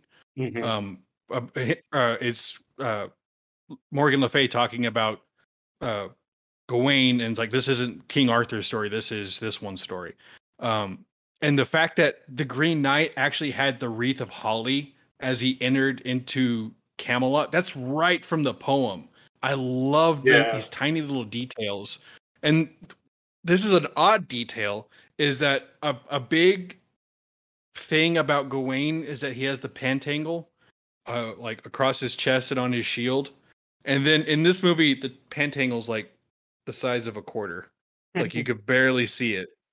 Um so I I got really confused in this movie about them trying to be super super faithful to the source material and then at the same time drastically not. It yeah, was, it was very jarring weird. at times. Um, what I think the movie did well was they put like a sense of dread to everything. Like this felt like watching The Witch or something like that. Um, those kind of like uh, I don't even know uh, Scandinavian horror kind kind of movies, stuff like that. It, it did a real good job of putting dread um, during the whole journey. Like you really thought that maybe, yeah, maybe he could die at any time um, during his quest. Like maybe they totally just go different with the story and just have him die or something. Um, so th- uh, that's a good job when you can make your hero seem vulnerable to the world around you. Um, but like we were saying, the the heart is just taken out of it. Um, because like Michael said, he he didn't like the part where he chopped his head off, but I thought that was okay because he's because when I saw it, he he looked like he was realizing like this is his moment. This is this is what he has to do. Um, like this is destiny calling. So he's got to get the sword and he's got to like he's gonna do something brave. Um, so Oh, he's, was he's literally holding the sword of destiny yeah, that's true. in his hand. he's like, I need a sword here. Use this, use this one. Just have How excited would you be if like King Arthur offered you Excalibur? Like, don't f this up, man. Fool! Maybe maybe that's why he went for the head because he's like, I, I can't lose with this thing. But um, I think in the original story they're trying to teach him a lesson. But um, on this one, so when he chops his head off, uh, I'm like, I was thinking like, okay, this is it. This is where he kind of has this um, turnaround moment where he's going to start acting brave, more brave, um, and growing as a character. But he really doesn't, like Michael was saying, he doesn't and Thomas they he just kind of goes through the the whole movie the same like he's in it for the glory. He's not really in it for um honor or anything. Um so it, it just like striking visuals uh the music was really good. I thought i really like when he's riding back into the town at the end during that montage um i really liked the hymn they were singing at that part. Um, I thought that was really cool. Um, but yeah, it just like just for some reason it leaves you with this like empty feeling when you leave the movie, and I don't think that's a that's a very good thing to leave a movie with. So um, I know I have more stuff to talk about, but I'm gonna throw it to Alex first and see if I can come up with it. So go ahead. Okay. Before I get to the movie, I have a little story. This Right time. this was like the worst movie experience in the theater I think I've ever had. And uh so like we start this movie and really early on we hear a little like super loud like "Ba-da-ding." someone's phone. You know, oh okay, you know. Silly you, forgot to put on silent, you know, it's fine. You know, we're at the beginning of the movie. Ba-da-ding. Ba-da-ding. keeps happening like endlessly and it's loud. It's so loud and it sounds like it's like right in front of us. So I'm weird, guys. I'm very weird. There are many forms of confrontation. Some of them I love. Like in soccer, I'll get into it with anybody on that field. I'll get into it with the ref. Don't care. But when I'm in a movie at the theater, I just want us all to get along. I just want us all to have a good time. And now you're putting me in a situation where I'm like, all right, well, now I either have to go tell on you like a child Mhm. or I have to confront you. And I don't want to do that. I just don't want to do that. So I'm like stressing about it the whole first half of the movie. Like I am, I am so distracted because I'm just waiting for the next and seeing if I'll convince myself to actually get up and go talk to him the whole time. That's all I'm focusing on. So I missed the whole first half of this movie pretty much the first time. And then uh like I mean, it's it's getting so bad. Like there's even points where the, the music is kind of loud and I use that as, as an excuse. I'm like, "Oh, well next time it's quiet, then I'll then I'll go tell him." then I'll go tell him. And then I see this girl go down the stairs from uh somewhere up higher in the theater than us. And I'm like, "Great, she did it." she Mhm. had the balls to go do it and now now i have to deal with the shame of not doing it myself and like and i know she's doing it you can tell and she comes back in uh, like too quickly to have gone to the bathroom and then there's a worker that comes up and he's he's at like the you know he's just like looking over and of course there aren't any but the dunks for like 10 or 15 minutes that he's there Dang. I'm like- I'm like, all right, fine. I have to deal with the shame that this girl manned up before I did. And then, but it's over. It's over, guys. He leaves eventually. But it didn't. And oh my god, I was like, all right, now, now I was like, now I'm being tested. Am I Mhm. am I gonna be man enough to get up and talk to these people? Even though I really don't want to. And uh and then but then then then later on, Michael and I both hear what sounds like music. Like like a like a Beyonce song or something. Like just faintly. And we look at each other and like, you know, we're like, what the heck? Like, are they watching videos? And then Thomas says he thought he heard Stewie from Family Guy. And we're like, I didn't hear that, but like I was like, what is going on? So finally, that there were a couple when it was loud, and I was like, fine, next time it's quiet, I'm gonna go tell these people. And then it finally I had enough. I was like, I gotta face this fear. Gotta face it. Cause I'm like here sweating in the theater. I'm like, it's a horrible experience. I told you I'm weird. I am I- I'm a pretty anxious person and generally it's just kind of like every everything that's from me is based out of a base of anxiety. Mm-hmm. And and then that happened and I was like, I have to face my fear. This is a sign. It's like, so I went down there and I talked to them. And it was, we already knew it was like a whole family in the row in front of us. There was a ton of them. And like, they have the gall to play dumb with me.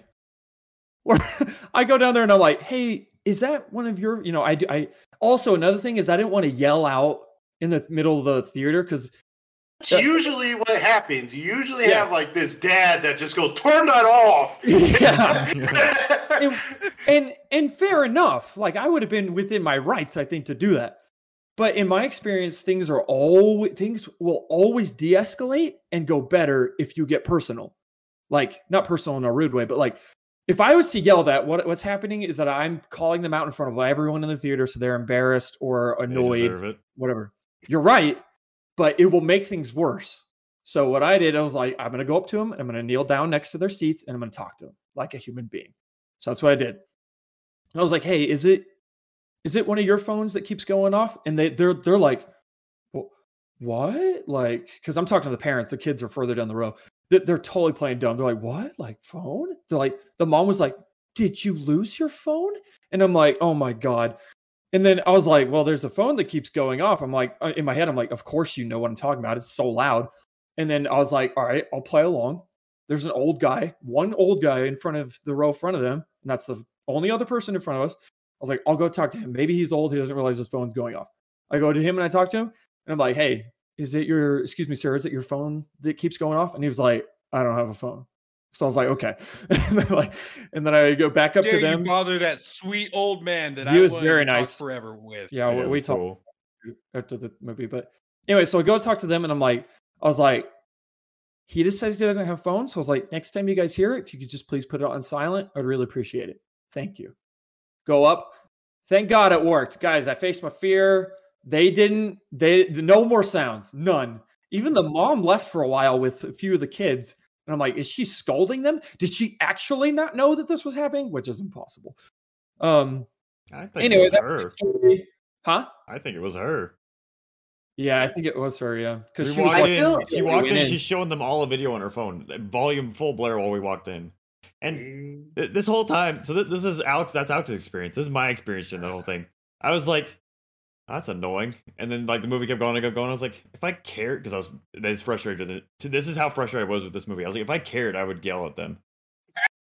And then I ignored it, and then I totally forgot about it. And I was just like, I was so angry and stressed. I was like, really? I was like, oh, I was like, dude, I was like a furnace in my seat. I was like, surely Jared and Michael are feeling the heat coming from me from annoyance and just like anxiety. And I was my feel- hips were sweating out.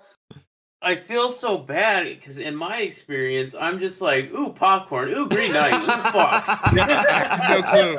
The, the only the only like inconvenience I has where I thought I heard Stewie. I was like, what the hell is that? And that's it. I was totally fine with the rest of the movie. How? I completely zoned him out.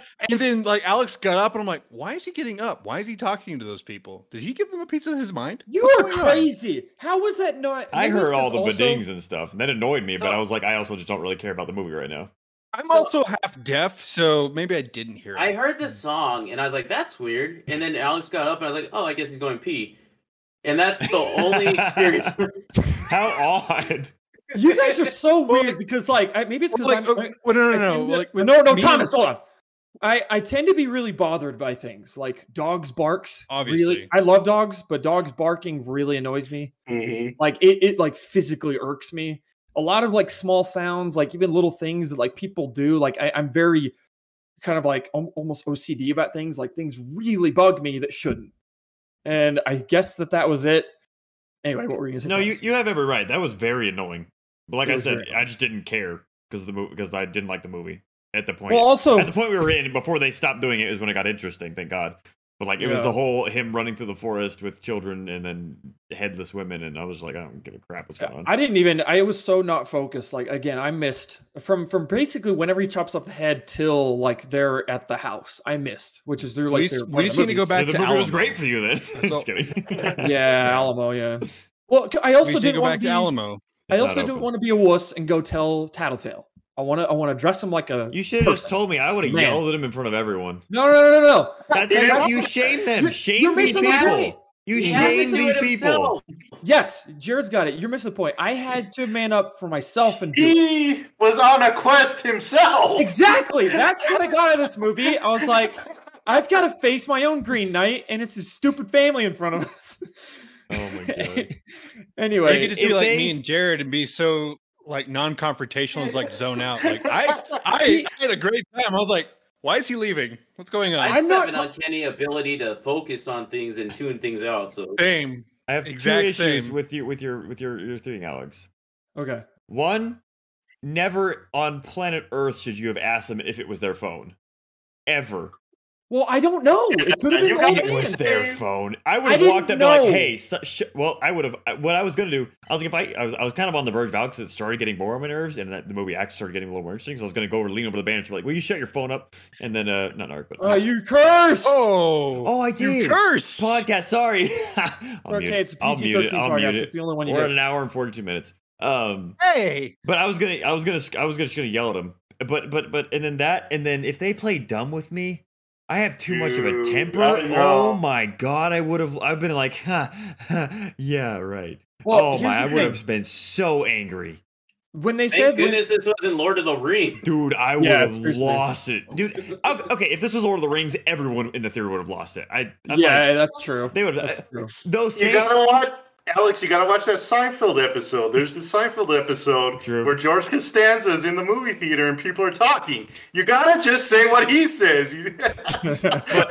also it is strange though because of all movies like i could see this in a children's movie or a, uh, some blockbuster movie but it's in an a24 film at 10 o'clock at night yeah. Oh, why yeah. are you there if you're not into a movie like that like you got to know what you're getting into right like this it, it kind of Also, just why are you getting taking your 12 year old kids to see this? that's what i'm like I don't know. who who does this? It's so It's so dumb. Anyway alex you can continue your But story. it, my my whole thing is that like sure that that could have worked but again it might have escalated things and this this is just this is just how i am. I don't i, I don't want to i'm not very confrontational in these type of situations. I didn't want to do it. I did it and i did it in the way that i thought would be the least like a- adding fuel to the fire. I was like i'm just gonna go talk to him and again i didn't know if it was them. And when they said that when they played dumb i was like i don't believe you. But there is an old man up there and old people are kind of deaf so maybe maybe it's his phone. But anyway i i really need to get to the movie. So um so again oh yeah, the, the movie. the first time i saw this movie i was i was very very distracted. I missed like half of it. So uh i i've never done this in my entire life i i asked a manager if i could get like not a refund but vouchers to see it again because i was like i've never i told them this i was like i've never done this before i'm not trying to just be a jerk i'm not upset i just feel like i was cheated out of watching a movie that i was want, really looking forward to Mhm. so I went, I went, I went and I watched it again with uh, Blake. Actually, Thomas. Uh, Blake was in town, and uh, we went on Saturday around like four, and uh, it was great, wonderful experience. Same exact theater, so I was worried, but um, They're back. and then uh, no, it was wonderful. could you imagine Um, yeah. Oh god, I would be so pissed. We go to that same manager. oh, I'm no, sorry this- again, but oh, and that's the thing is that I told this, him that, and this Karen's back, all right. his, his yeah his first thing he the manager said was like uh he was like oh, i don't know if there's anything we do we sent someone in there and i was like i know you did i saw him i was like but i'm telling you they stopped while he was in there. It was like 15 minutes and then they started again right after. They knew what they were doing. They were veterans of this obnoxious behavior. Trash people um so saw it again. I definitely the first time i saw it i was like not sure i liked it for obvious reasons but the second time i saw it i definitely liked it way more. I caught way more like i didn't even really notice the significance of the belt really in the first time i watched it till the end.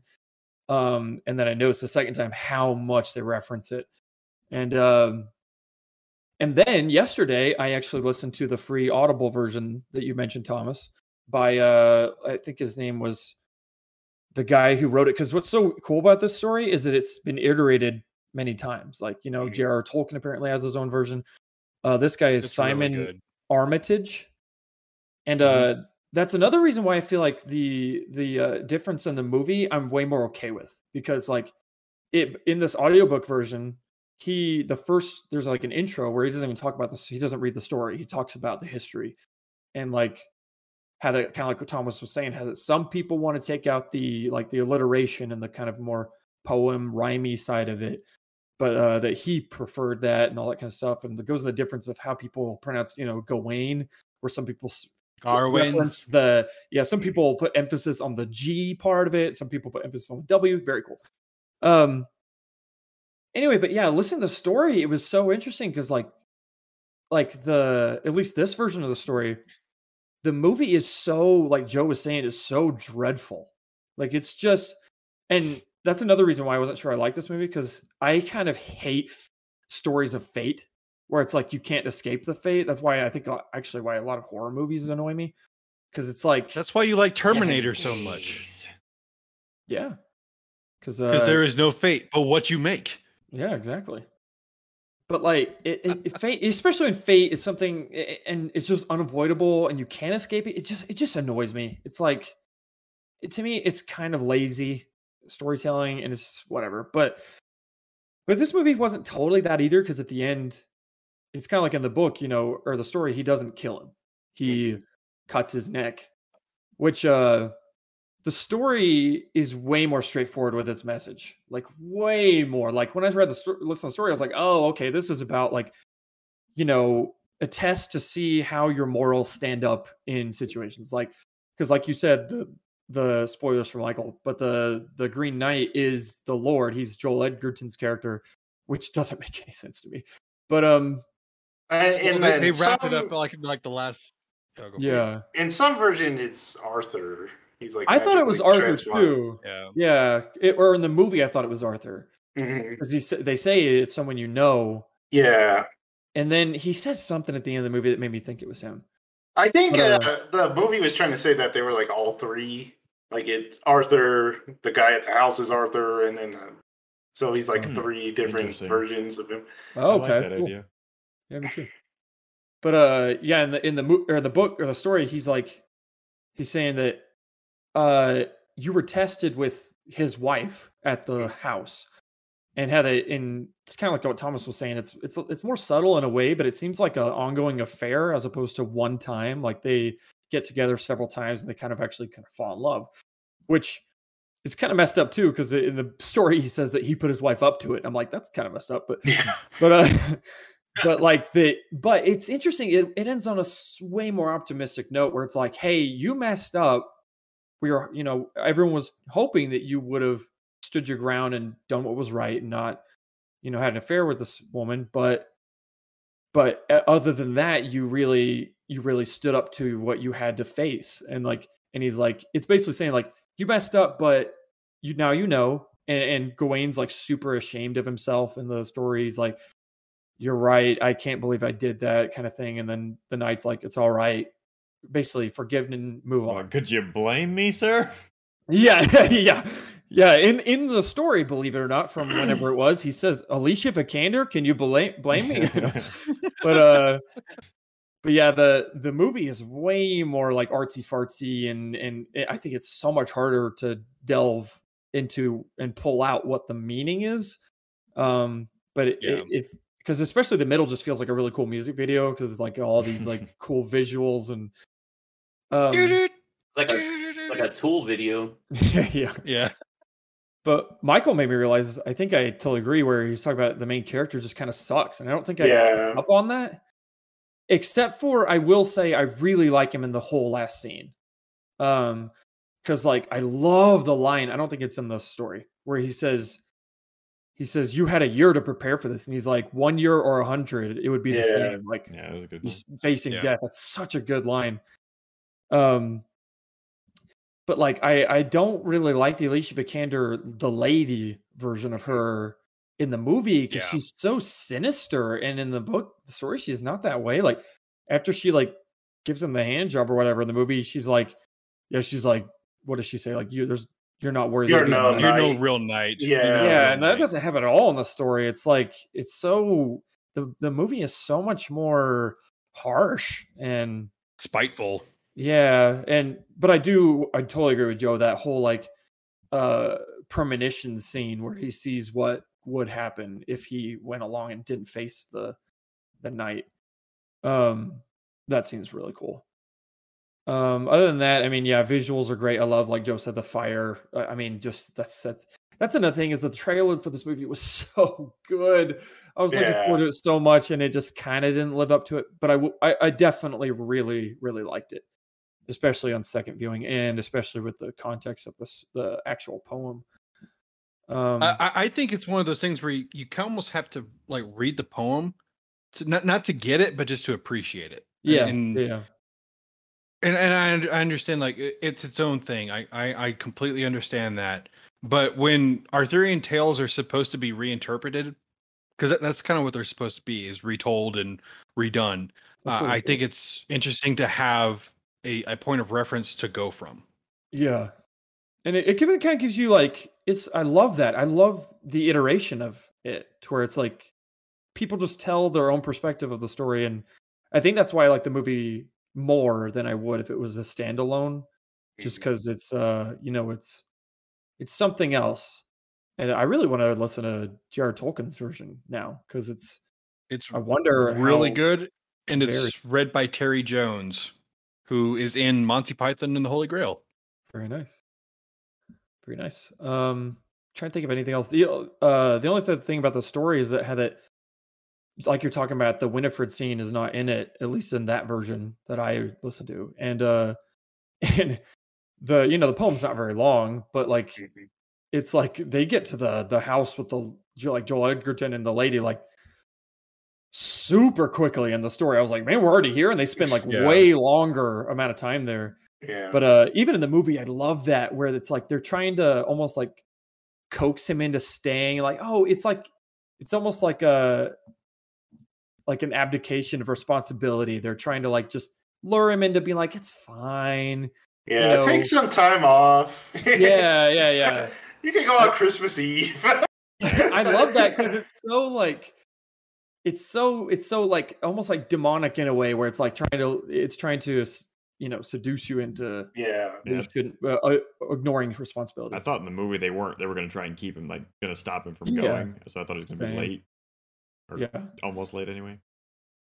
Um, before I forget, there's a few other things in the in the story that I listened to. It wasn't a Christmas game at all. It was New Year's, which is uh, which is kind of strange. They, It's- they, they It's the same same time. Is I is know, uh, but- Yuletide? but they never like he shows up on he's supposed to show up on like New Year's Eve or New Year's Day, not Christmas Day, and they never say Christmas game at all, which was interesting. So I wonder if this was I wonder if Tolkien does Christmas Day or something. But I think he Um, does Christmas. Yeah. Yeah, because I think this one was based more off that one, if I remember correctly, but maybe not. Um, but uh, and to Jared's thing about the fox, I I totally get why you wouldn't like it, but I really liked it because it sounded like it sounded like a fox that he just never uses his voice for humans, and it sounded cool. It sounded like he was like remembering how to do it. Yeah, like, but uh, yeah, I really liked that. Um, and then last thing I want to say is I love the way Alicia Vikander says "lady." It's so wonderful. She's like "lady, lady."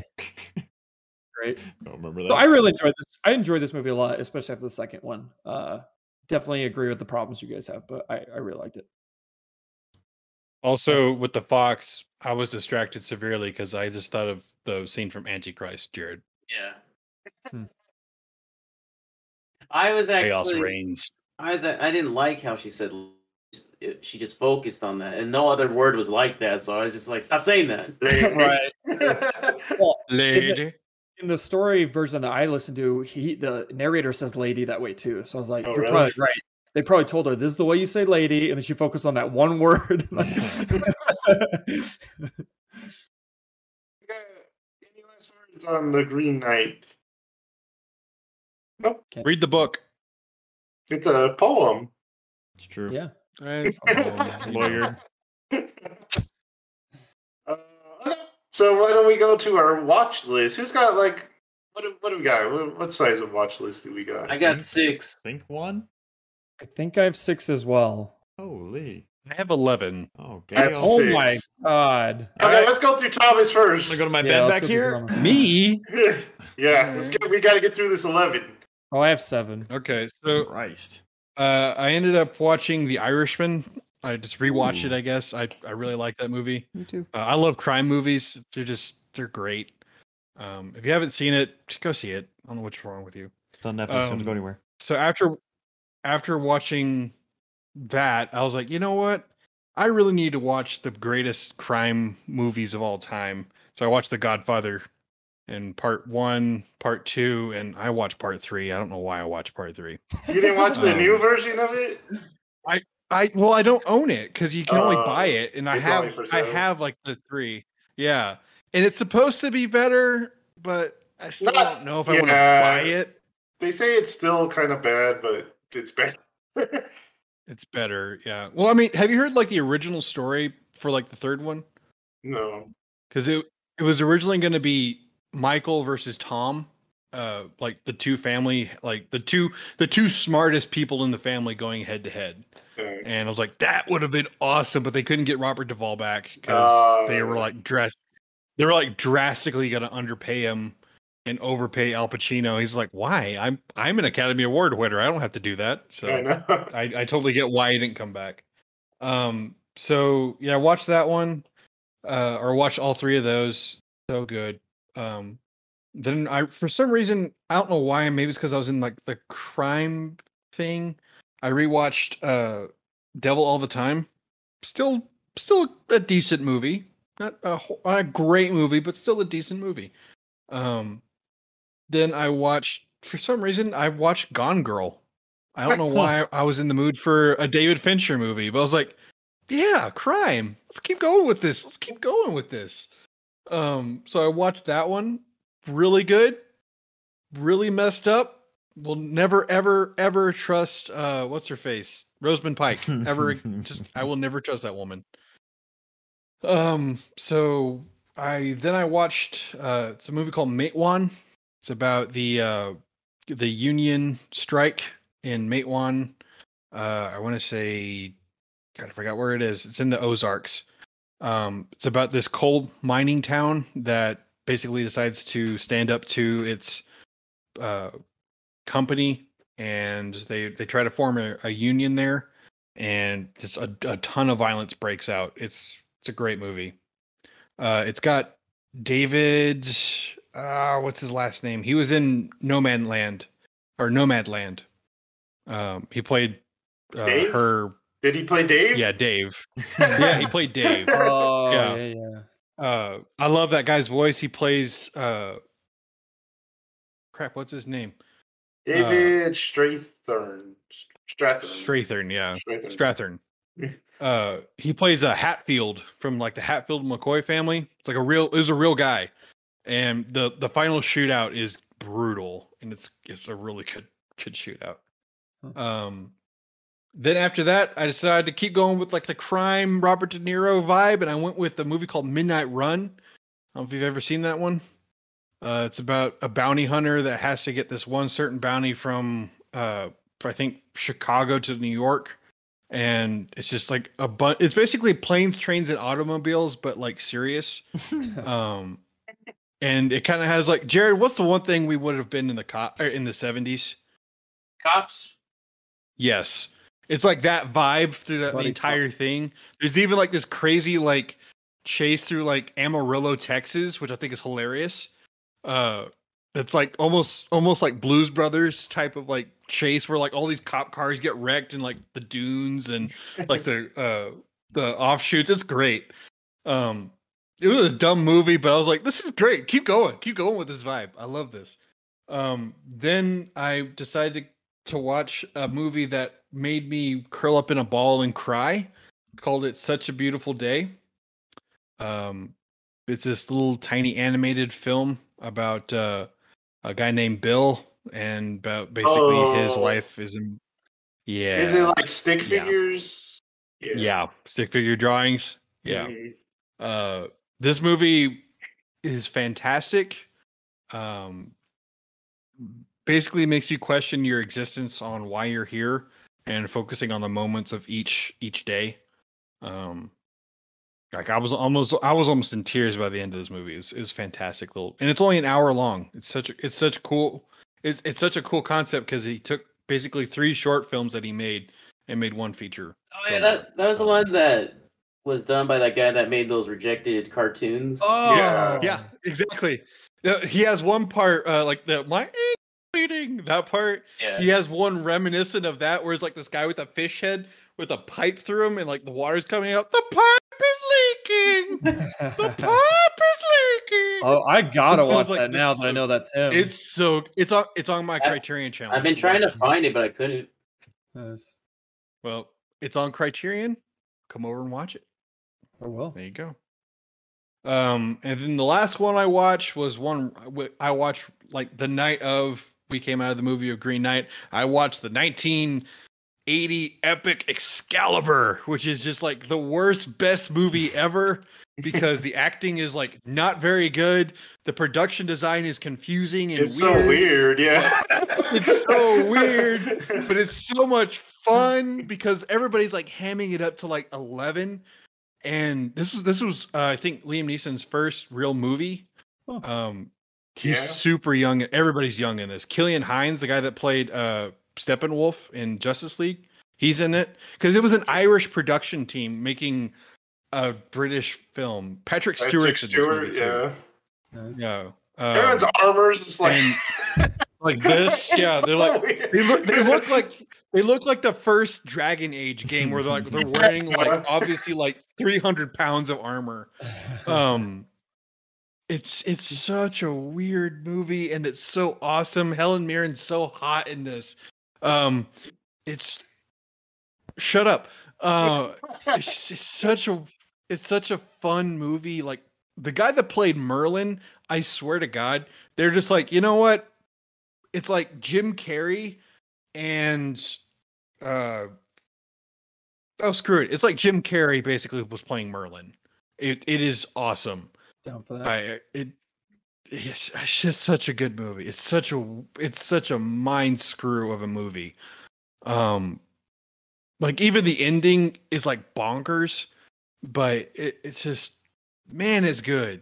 It's such a good movie. I love this movie. I watched this movie on TCM uh like at 11 o'clock at night and my dad walks in he's like what are you watching i'm like excalibur he's like oh it is a good movie and like walks out because it's, it's not for kids either man. There's a ton of sex and a ton of gore and blood. Oh my. there's a lot of blood in this movie. Like it's pretty hardcore. Um yeah go watch this movie. This movie's fantastic. So that's my watch list. I for some reason i watched a ton of movies this like past two weeks. I have no idea what got into me. It's like crime. Crime got to me guys. So you're, you're about to go rob a bank, and you were like, "No, I'll just watch Yep. a movie and let that get it out." yeah well if i was going to rob and a bank i'd ask michael so because Well- michael would be down for a heist Ask Michael what he watched. This what'd you watch michael I think I only watched one. Alex, what are you doing with your mic over there? what are you doing You're making a lot of someone's making weird noises. noise. Yeah. It is. Yeah, it was going. Someone is. It might be the it might be the ceiling fan. I don't know. I don't think so.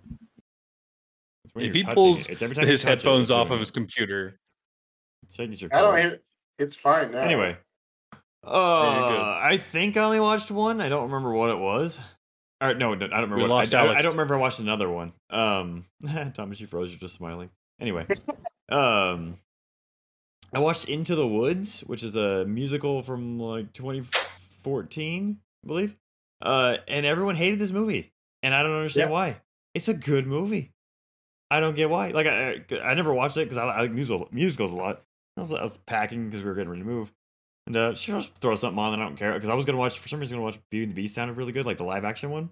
And I was like, yeah, I'll just because I was flying through Disney Plus, and I want to watch a musical. And then um, anyway, I went to uh, that. I saw that anyway, and turned it on. This movie's great. It's like a, it's, a, it's an amalgamation of a bunch of like fairy tale stories. Like you got James, uh, not James Giant Peach, Jack and the Beanstalk, uh, Cinderella, uh, Rapunzel, Little Red Riding Hood, and some others. Anyway, Big Bad Wolf.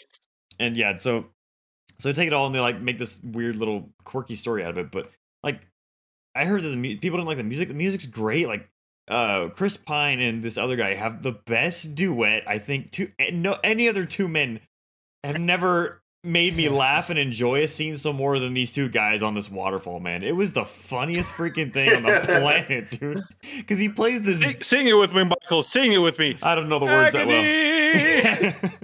Dude, it's like Chris Pine plays the dopiest like prince on. Oh my god, this movie's hilarious. It has a lot of has, uh, what's James Corden, Meryl Streep, Johnny Depp's in it as the wor- as the wolf. Um, I don't know. Emily, Emily, Blunt. Blunt. Oh my god, Mm, take my heart she's away. amazing. In. Uh, she's amazing in everything. Anyway, it was, it That's was a great movie. I think everyone should watch the movie and rethink their lives if they didn't like it. I love Meryl Streep in that because she's just She- like, I'm just gonna go great for in this. this, Like, man. She's, she's so great. good, and it's so bonkers. especially the beans. it's just an absolutely absurd musical. I loved it. Jared, Jared, Oh. were you with me when I watched that? No, I've never seen it. I- It's by Stephen Sondheim. It's the same guy that did Sweeney Todd. Yeah. Dude, that's another Oh. thing because you get Johnny Depp singing. I haven't heard Johnny Depp sing since Sweeney Todd, and I was like, yes, he's being all he's super creepy and very inappropriate to this little girl, but it's it's Yeah. great, man. Oh, I, I wish he was in it a little bit more, but it's great. Um, yeah, go ahead, Joseph. You can go for it. you can go next. Okay, I'll go. Uh, I tried to get into the mine this time, and I failed. Some no. Oh dang. Um, nah, it's okay.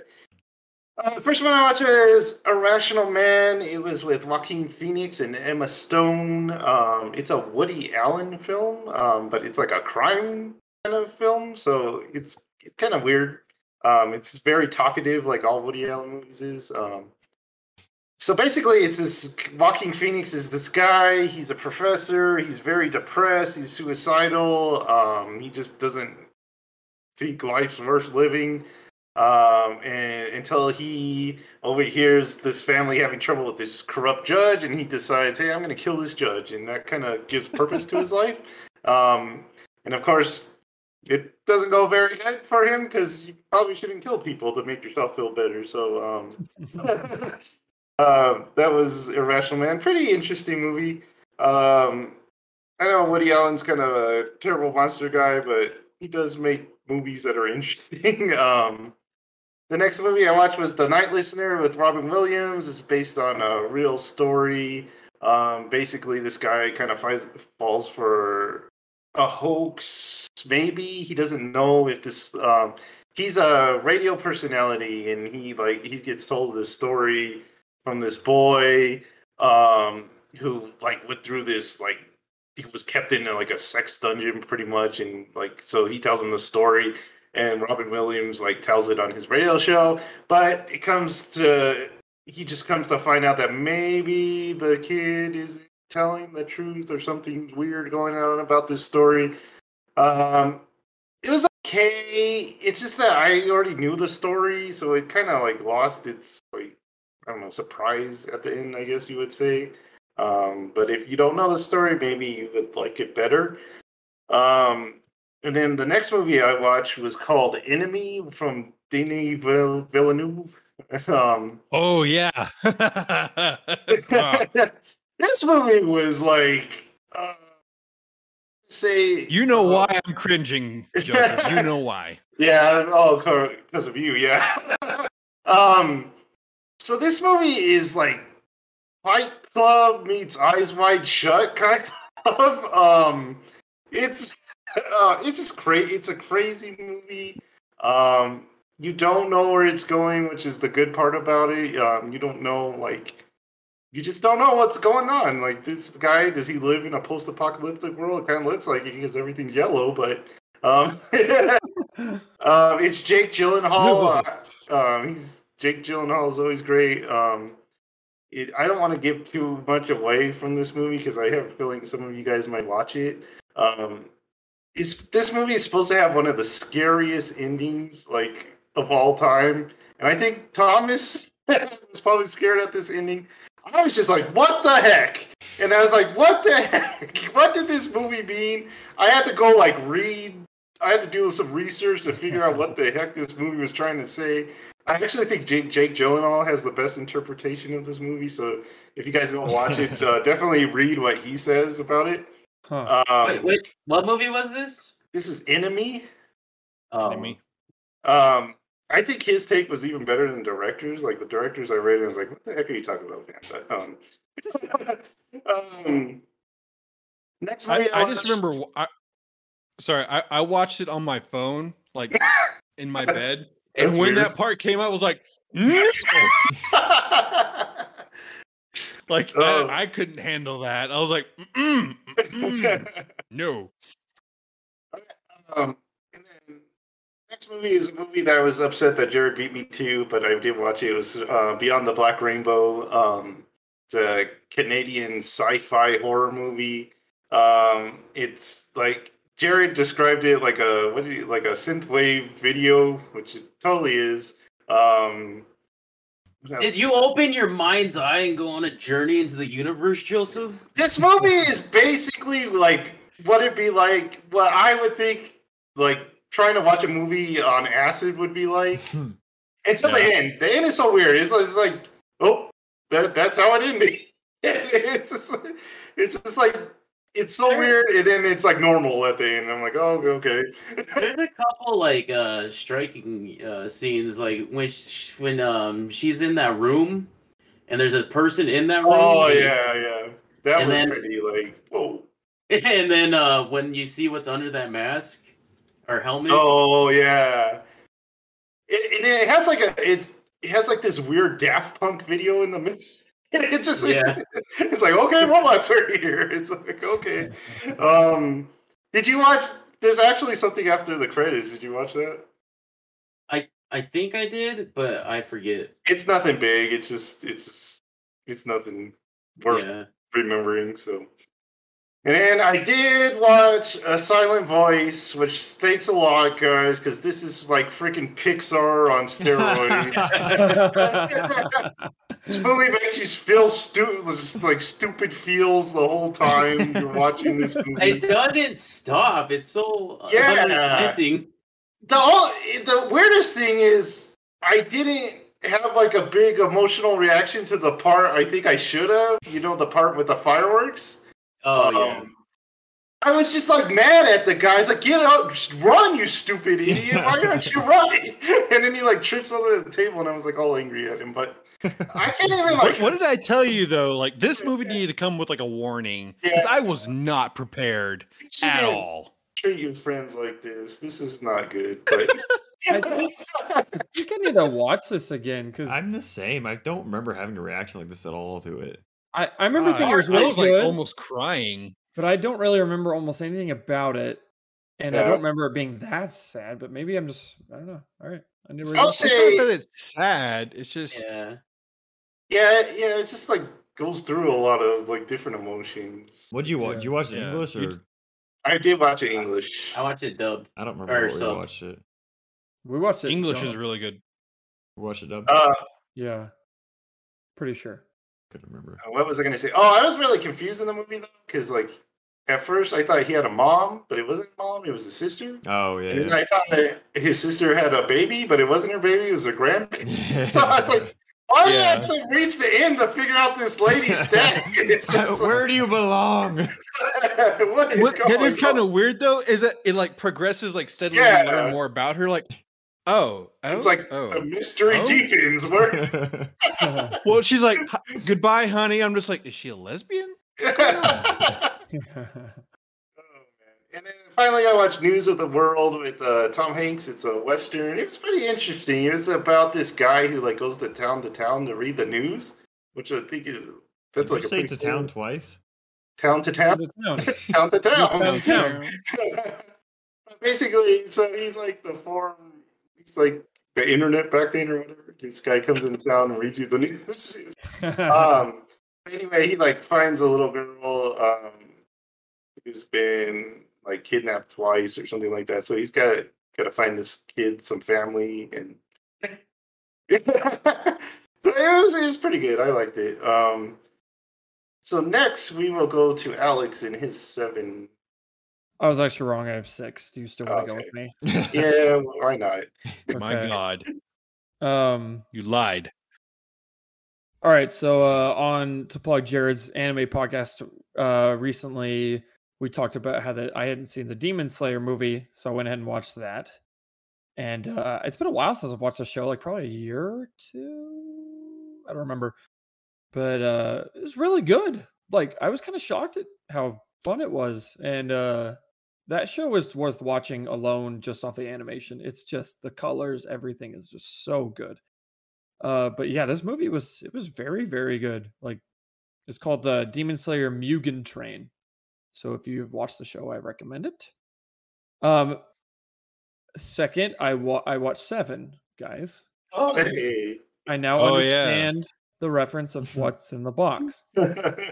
Um, uh, so Michael, you haven't so still haven't seen this, right? Did you watch it when I? I saw it with Johnny years and years and years ago. I don't remember Oh, okay, really okay. anything about it. Well, I'm not gonna necessarily spoil anything, but th- there for a while, I thought Gwyneth Paltrow's character had something to do with the like murders, and like, because I was like, she, she was like, she it showed how uncomfortable she was in the city, and she was talking to uh, Morgan Freeman's character, and there was something about her. I was like, why are they focusing on her? Anyway, you find out later, but um and I'm not really sure how convincing it was. And maybe I misunderstood this, but that she was envy in the end. 'Cause Mm, that was like that was the last He, one. I was he like, was envy. yeah, was he envy. was. no, no, no. He, he wanted was him to envy. become Wrath. Oh yeah, that's yeah, right. no, You're no, right. no, no. He wanted to become Wrath. He John Doe was envy because he was envious of what Brad Pitt had. John Doe, like the The Kevin, Kevin Spacey Spacey's character. character. yeah, yeah. Yeah, he So, oh, was oh, so envy. he was envy himself. Yeah, he was envy, and Brad Pitt's character was Wrath Wrath. What was he envious of about again? of his life, Okay. Of his perfect that little makes- house, perfect little wife, and his mm-hmm. per- and her perfect little head. Oh, okay.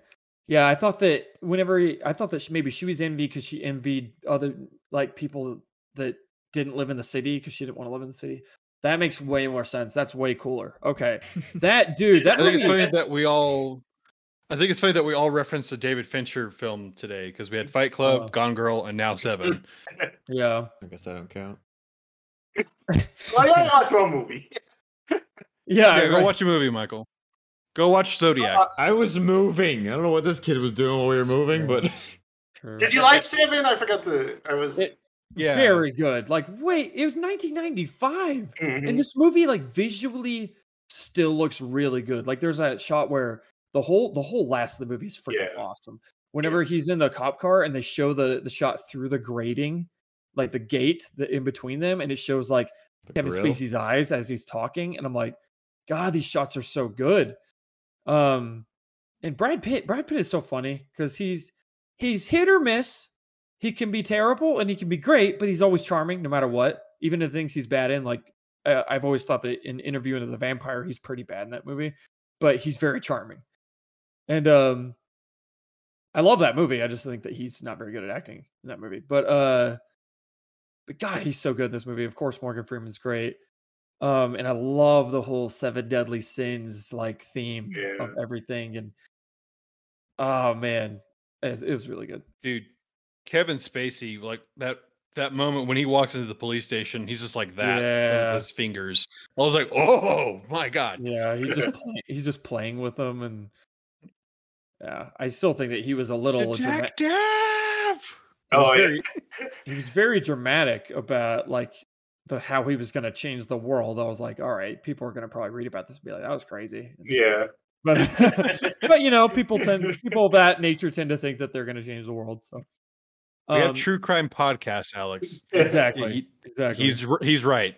if it wasn't 1995, if it was now, he might have been a lot more famous and maybe changed the world. But but podcasts weren't a thing in 1995. So as far as I know, um, uh, ne- ne- and then the next one I watched was uh, I went over to Thomas's and we watched The Good, the Bad, and the Ugly. So I've now completed the Dollar trilogy.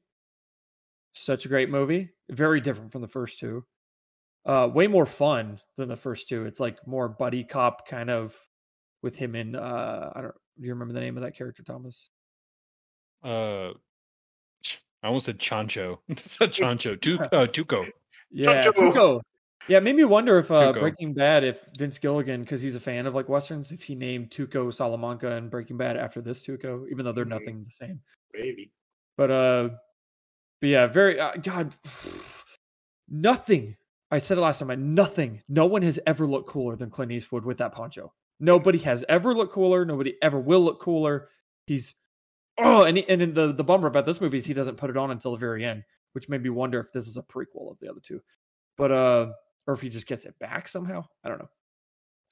Very good movie. Very fun. We had a blast. Um, it was fun. We did. We had a lot of fun watching it together. Um, then the next movie I watched, I that. watched, I borrowed uh, from Thomas. I watched The Wolf of Snow Hollow. So I watched Oh, that. yeah.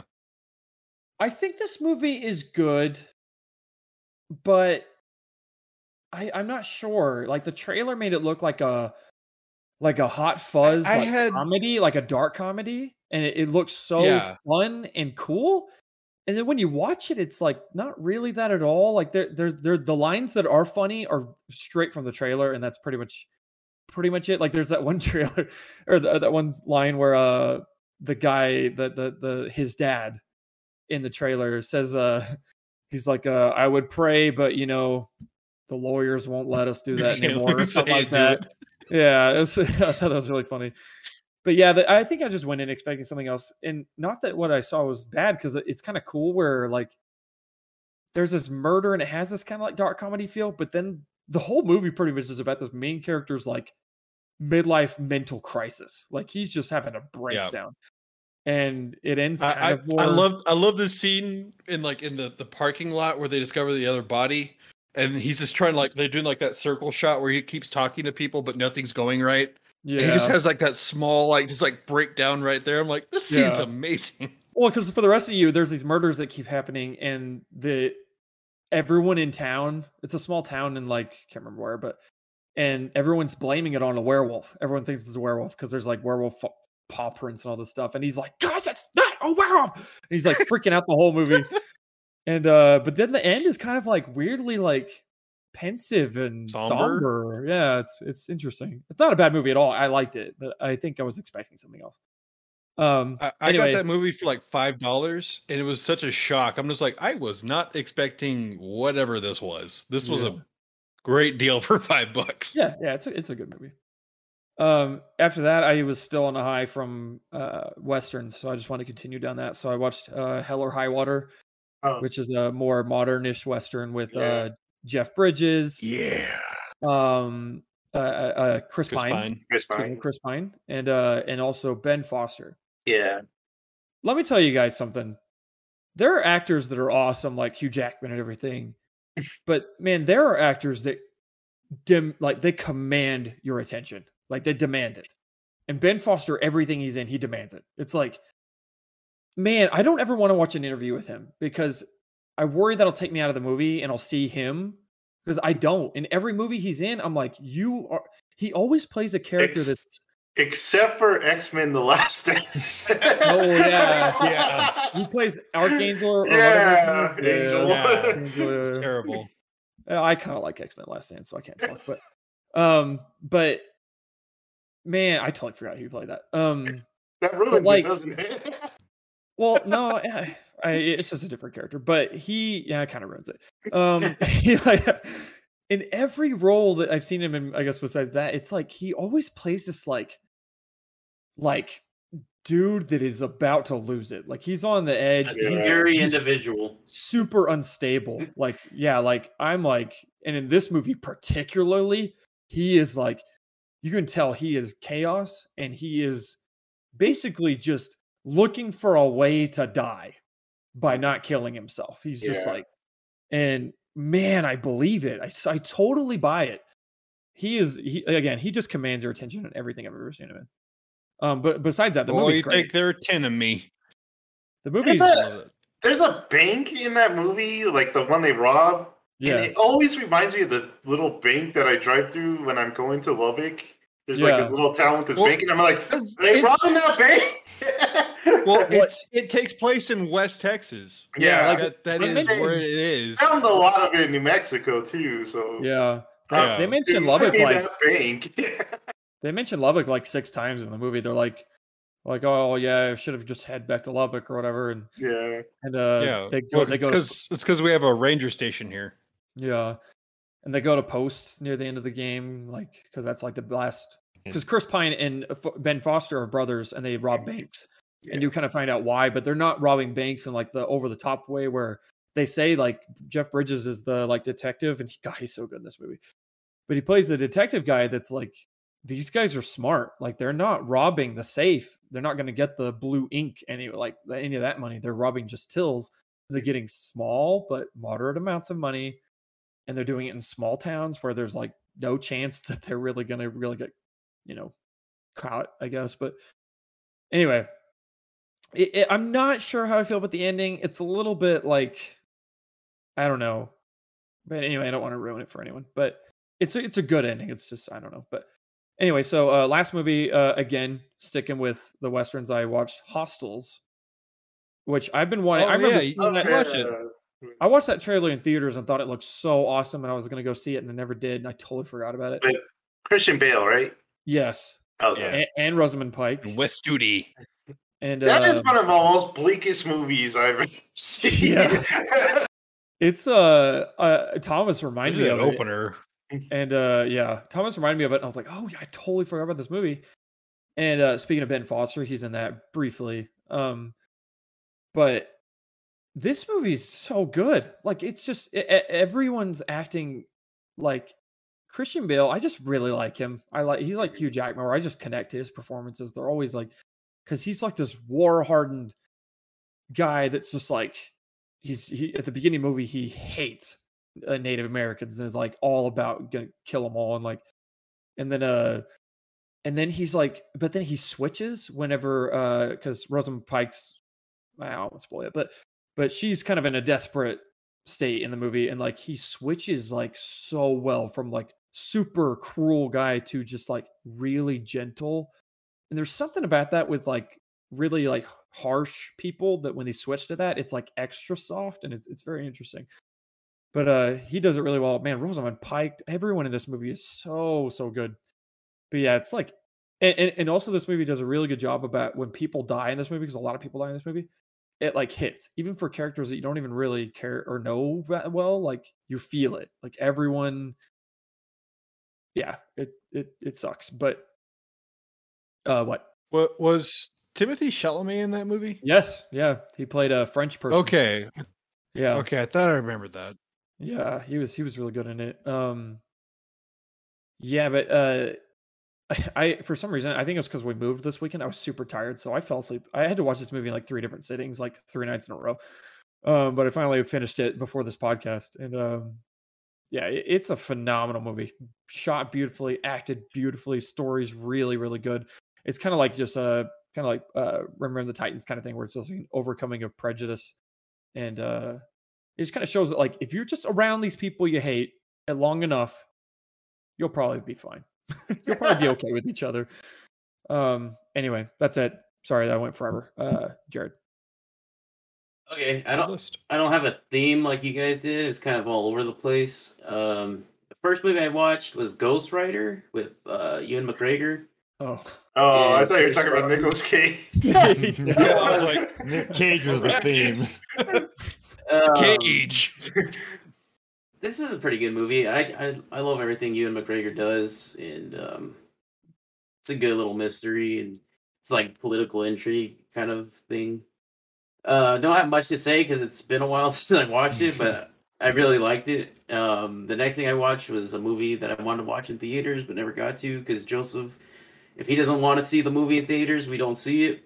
Um, so we- I finally watched Bohemian Rhapsody. Um, What's it pretty on? good. Uh, it's on Hulu. Oh. Um, it's a pretty good movie. I don't like it as much as like Rocket Man because they came out around the same time. Yeah. Um, I don't really like uh, what is his name, Rami Malek's performance. I mean, it's Really? okay, but it's just kind of like kind of just mumbling the whole time. and then I just didn't really connect. Um, but I love Queen, and you get to hear their songs. It's really cool. Um, the next movie I watched also on Hulu is called The Alchemist Cookbook, which is about this dude that lives in or Oh yeah. he's just out in the forest doing his thing, and he's with his cat uh, Casper. And while he's out in the forest, he has this book of alchemy, and he's just practicing alchemy. Huh. Um, the only thing is that he um, he has some kind of like uh, mental condition, so he's not all there, and so he has this friend that brings him like groceries every once in a while and his meds, and this time he forgets uh, his meds, so he's slowly unhinging. And um, at one point, his friend comes back because um, he's running from the law, and he's like, "I'm gonna stay here," and he's like, "No, you're not. They're gonna find me, and you're not staying here." And he actually pulls a knife on him, and then he's like, his friend gets like, he's like, "Are you kidding me? I've do- been doing all this stuff for you, and um, you're actually gonna pull a knife on me?" And he's like, "Well, you know what? I'm, f- I'm finally gonna do it. I'm gonna summon this demon, and um, and he's gonna do everything for me." And so, uh, he actually does, and um, the rest is just him being kind of like confronting that demon. It's pretty good. Um, not the, it's like a solid like six and a half, Hmm. but I, I I enjoyed it. Um, guys, I watched Space Jam 2. Oh no. Um, Oh no. it was not as bad as I thought. I kind of there's some parts that I, I laughed pretty pretty hard. It's a pretty hearty laugh. Um, so so you um the characters actually remember their um meeting with Michael Jordan and uh the game they play with the Monstars. and um there's this part where he you you, you think he's actually gonna come back and like have a part. And it's like a great it's a great it's, it's a great scene. And then um the whole beginning i'm like man Jules is just gonna hate this if he ever sees it. Um it's just like uh, lebron love. And then like um his whole story is like I don't know anything about sports or like basketball, so I don't know if this is the kind of player he is. But um, growing up, he he was taught fundamentals. That's the most important thing in basketball. And I was like, "Isn't that like how he plays, Joseph?" And Joseph's like, "No, he doesn't even know how to play real basketball." so, so I was like, "Man, you're gonna hate this." And then um, that can't be right, Joseph. Like he has to know how to play basketball. He's really They have to change the rules because he can't dribble. huh. I, um I don't want to get into this. It ain't sports podcast. but- I would love to hear that podcast, but um, That's good sports. And uh, you know, just me talking. Welcome back to another week of me yelling about LeBron James.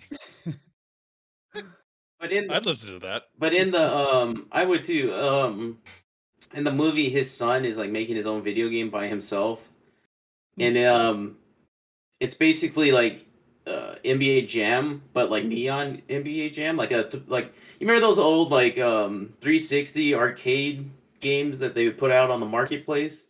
It's very much like that. looks stupid. Um, Kid gamer sucks. yeah, it, it's just I didn't like the kid character. If it was just LeBron, if it was exactly the same as Space Jam, I think I'd liked it. I would have liked it more. Um, but I, I honestly didn't hate it. I kind of it's kind of enjoyable. It was a little too long. It was like an hour and a half. It did not need to be that long. And the whole criticism of like how there's like Clockwork Orange character, Clockwork Orange characters in the background in this kids movie is kind of kind of Uh, weird. Weird. Yeah. and when you see it, you're like, yeah, that that doesn't look right. Um, Actual rapist, a child murderer. and then um, when we were watching the trailers, I said like how the 3D looked better than the 2D animation. Yeah. I completely Mhm. switched over. the 2D looks a lot better, except for on LeBron. It's just like a weird like. It doesn't look quite like him. It looks like enough like him, right. but like all the Looney Tunes look like really good. But yeah, I'd, I'd say just give it a chance if you have some extra time. Give it a I actually, I actually thought about watching it, but I didn't get around to it. I totally forgot about it. The next movie I watched um, was a movie my mom watched, and she's like, "You gotta watch this." And it wasn't a Hallmark movie, so I was like, "Okay." so it's a movie called The Book of Henry, and um, it stars that kid from um, what is that horror movie we watched, Thomas? When they're in the cabin? Cabin in the Woods. No, Dang. Uh, the lodge. The Lodge. That kid yeah. stars him, and he's a good actor. Yeah, that kid's from it. That kid's from it, I think, too, right? Oh yeah, yeah, he's in there. too.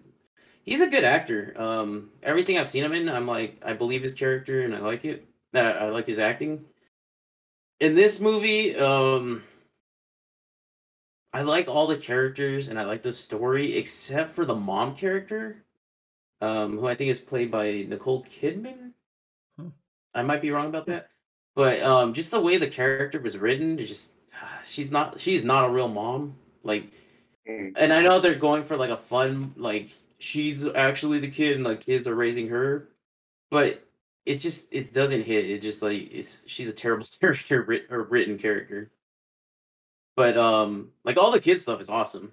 Um, uh, I I recommend that movie. Uh, the next movie I watched is um Freaky, which is about um, and it stars the the reporter girl from Detective Pikachu. Oh, nice. And, Oh, and, uh, yeah, she's in Sabrina, right?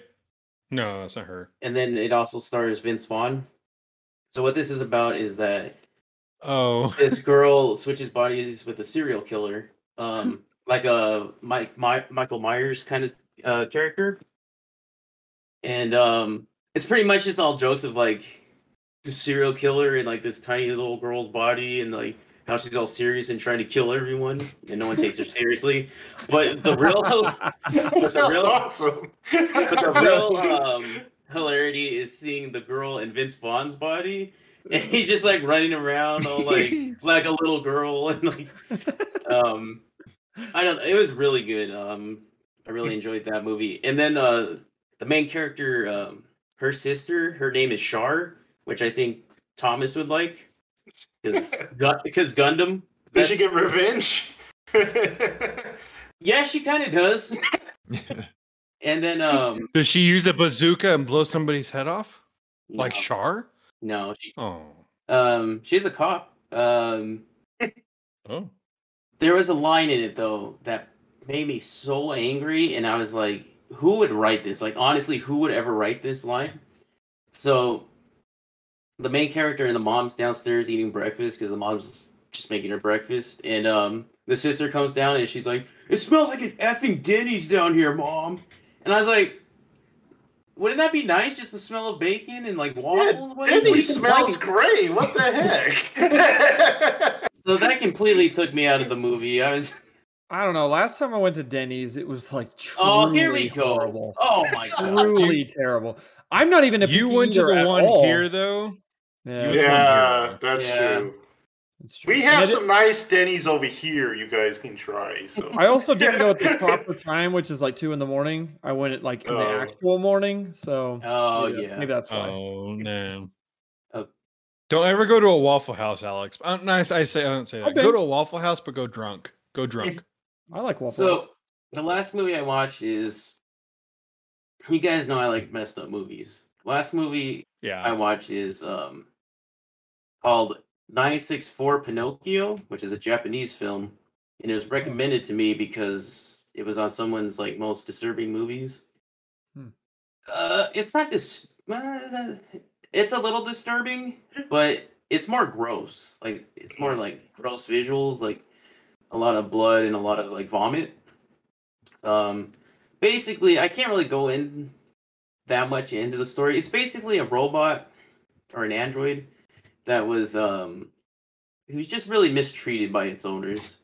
Like you remember on you remember that robot on a KOTOR who doesn't like his owner because she Oh yeah, because she like Oh, loves no. him. Ew, no. How much does she love you? I'd rather not answer that. So it's a lot of that, and then it just doesn't stop for the poor guy. But this movie, it's mostly like just a sad man. It's just a lot of a man going, oh. Did you guys ever watch um have you ever guys have you guys ever seen uh Tetsuo the Iron Man? It's like Uh-uh. that, Yep. but with less story Huh. and and more noise. Ah! so um I can't say I kind of liked it because I just like weird like it's almost like a like a a film like a student film. It's just weird. I liked it. I I- it's definitely not for everyone. Like I, I- Mike would hate it. Yeah, Alex, I don't know how Alex would feel. It's just I enjoyed it, but that's all I watched. Uh, you you would probably like it. Okay. Yay. So we have come to the end. Do we all agree that Pig was the best movie we saw this time? yes. Yeah. Yeah. So Okay. good. It's unanimous. Unanimous. Unanimity. Unanimous. was it? It's getting late, guys. It's getting late in the Hip Hop park. Anonymous. Jared, take us out. Ugh. That's good stuff. okay.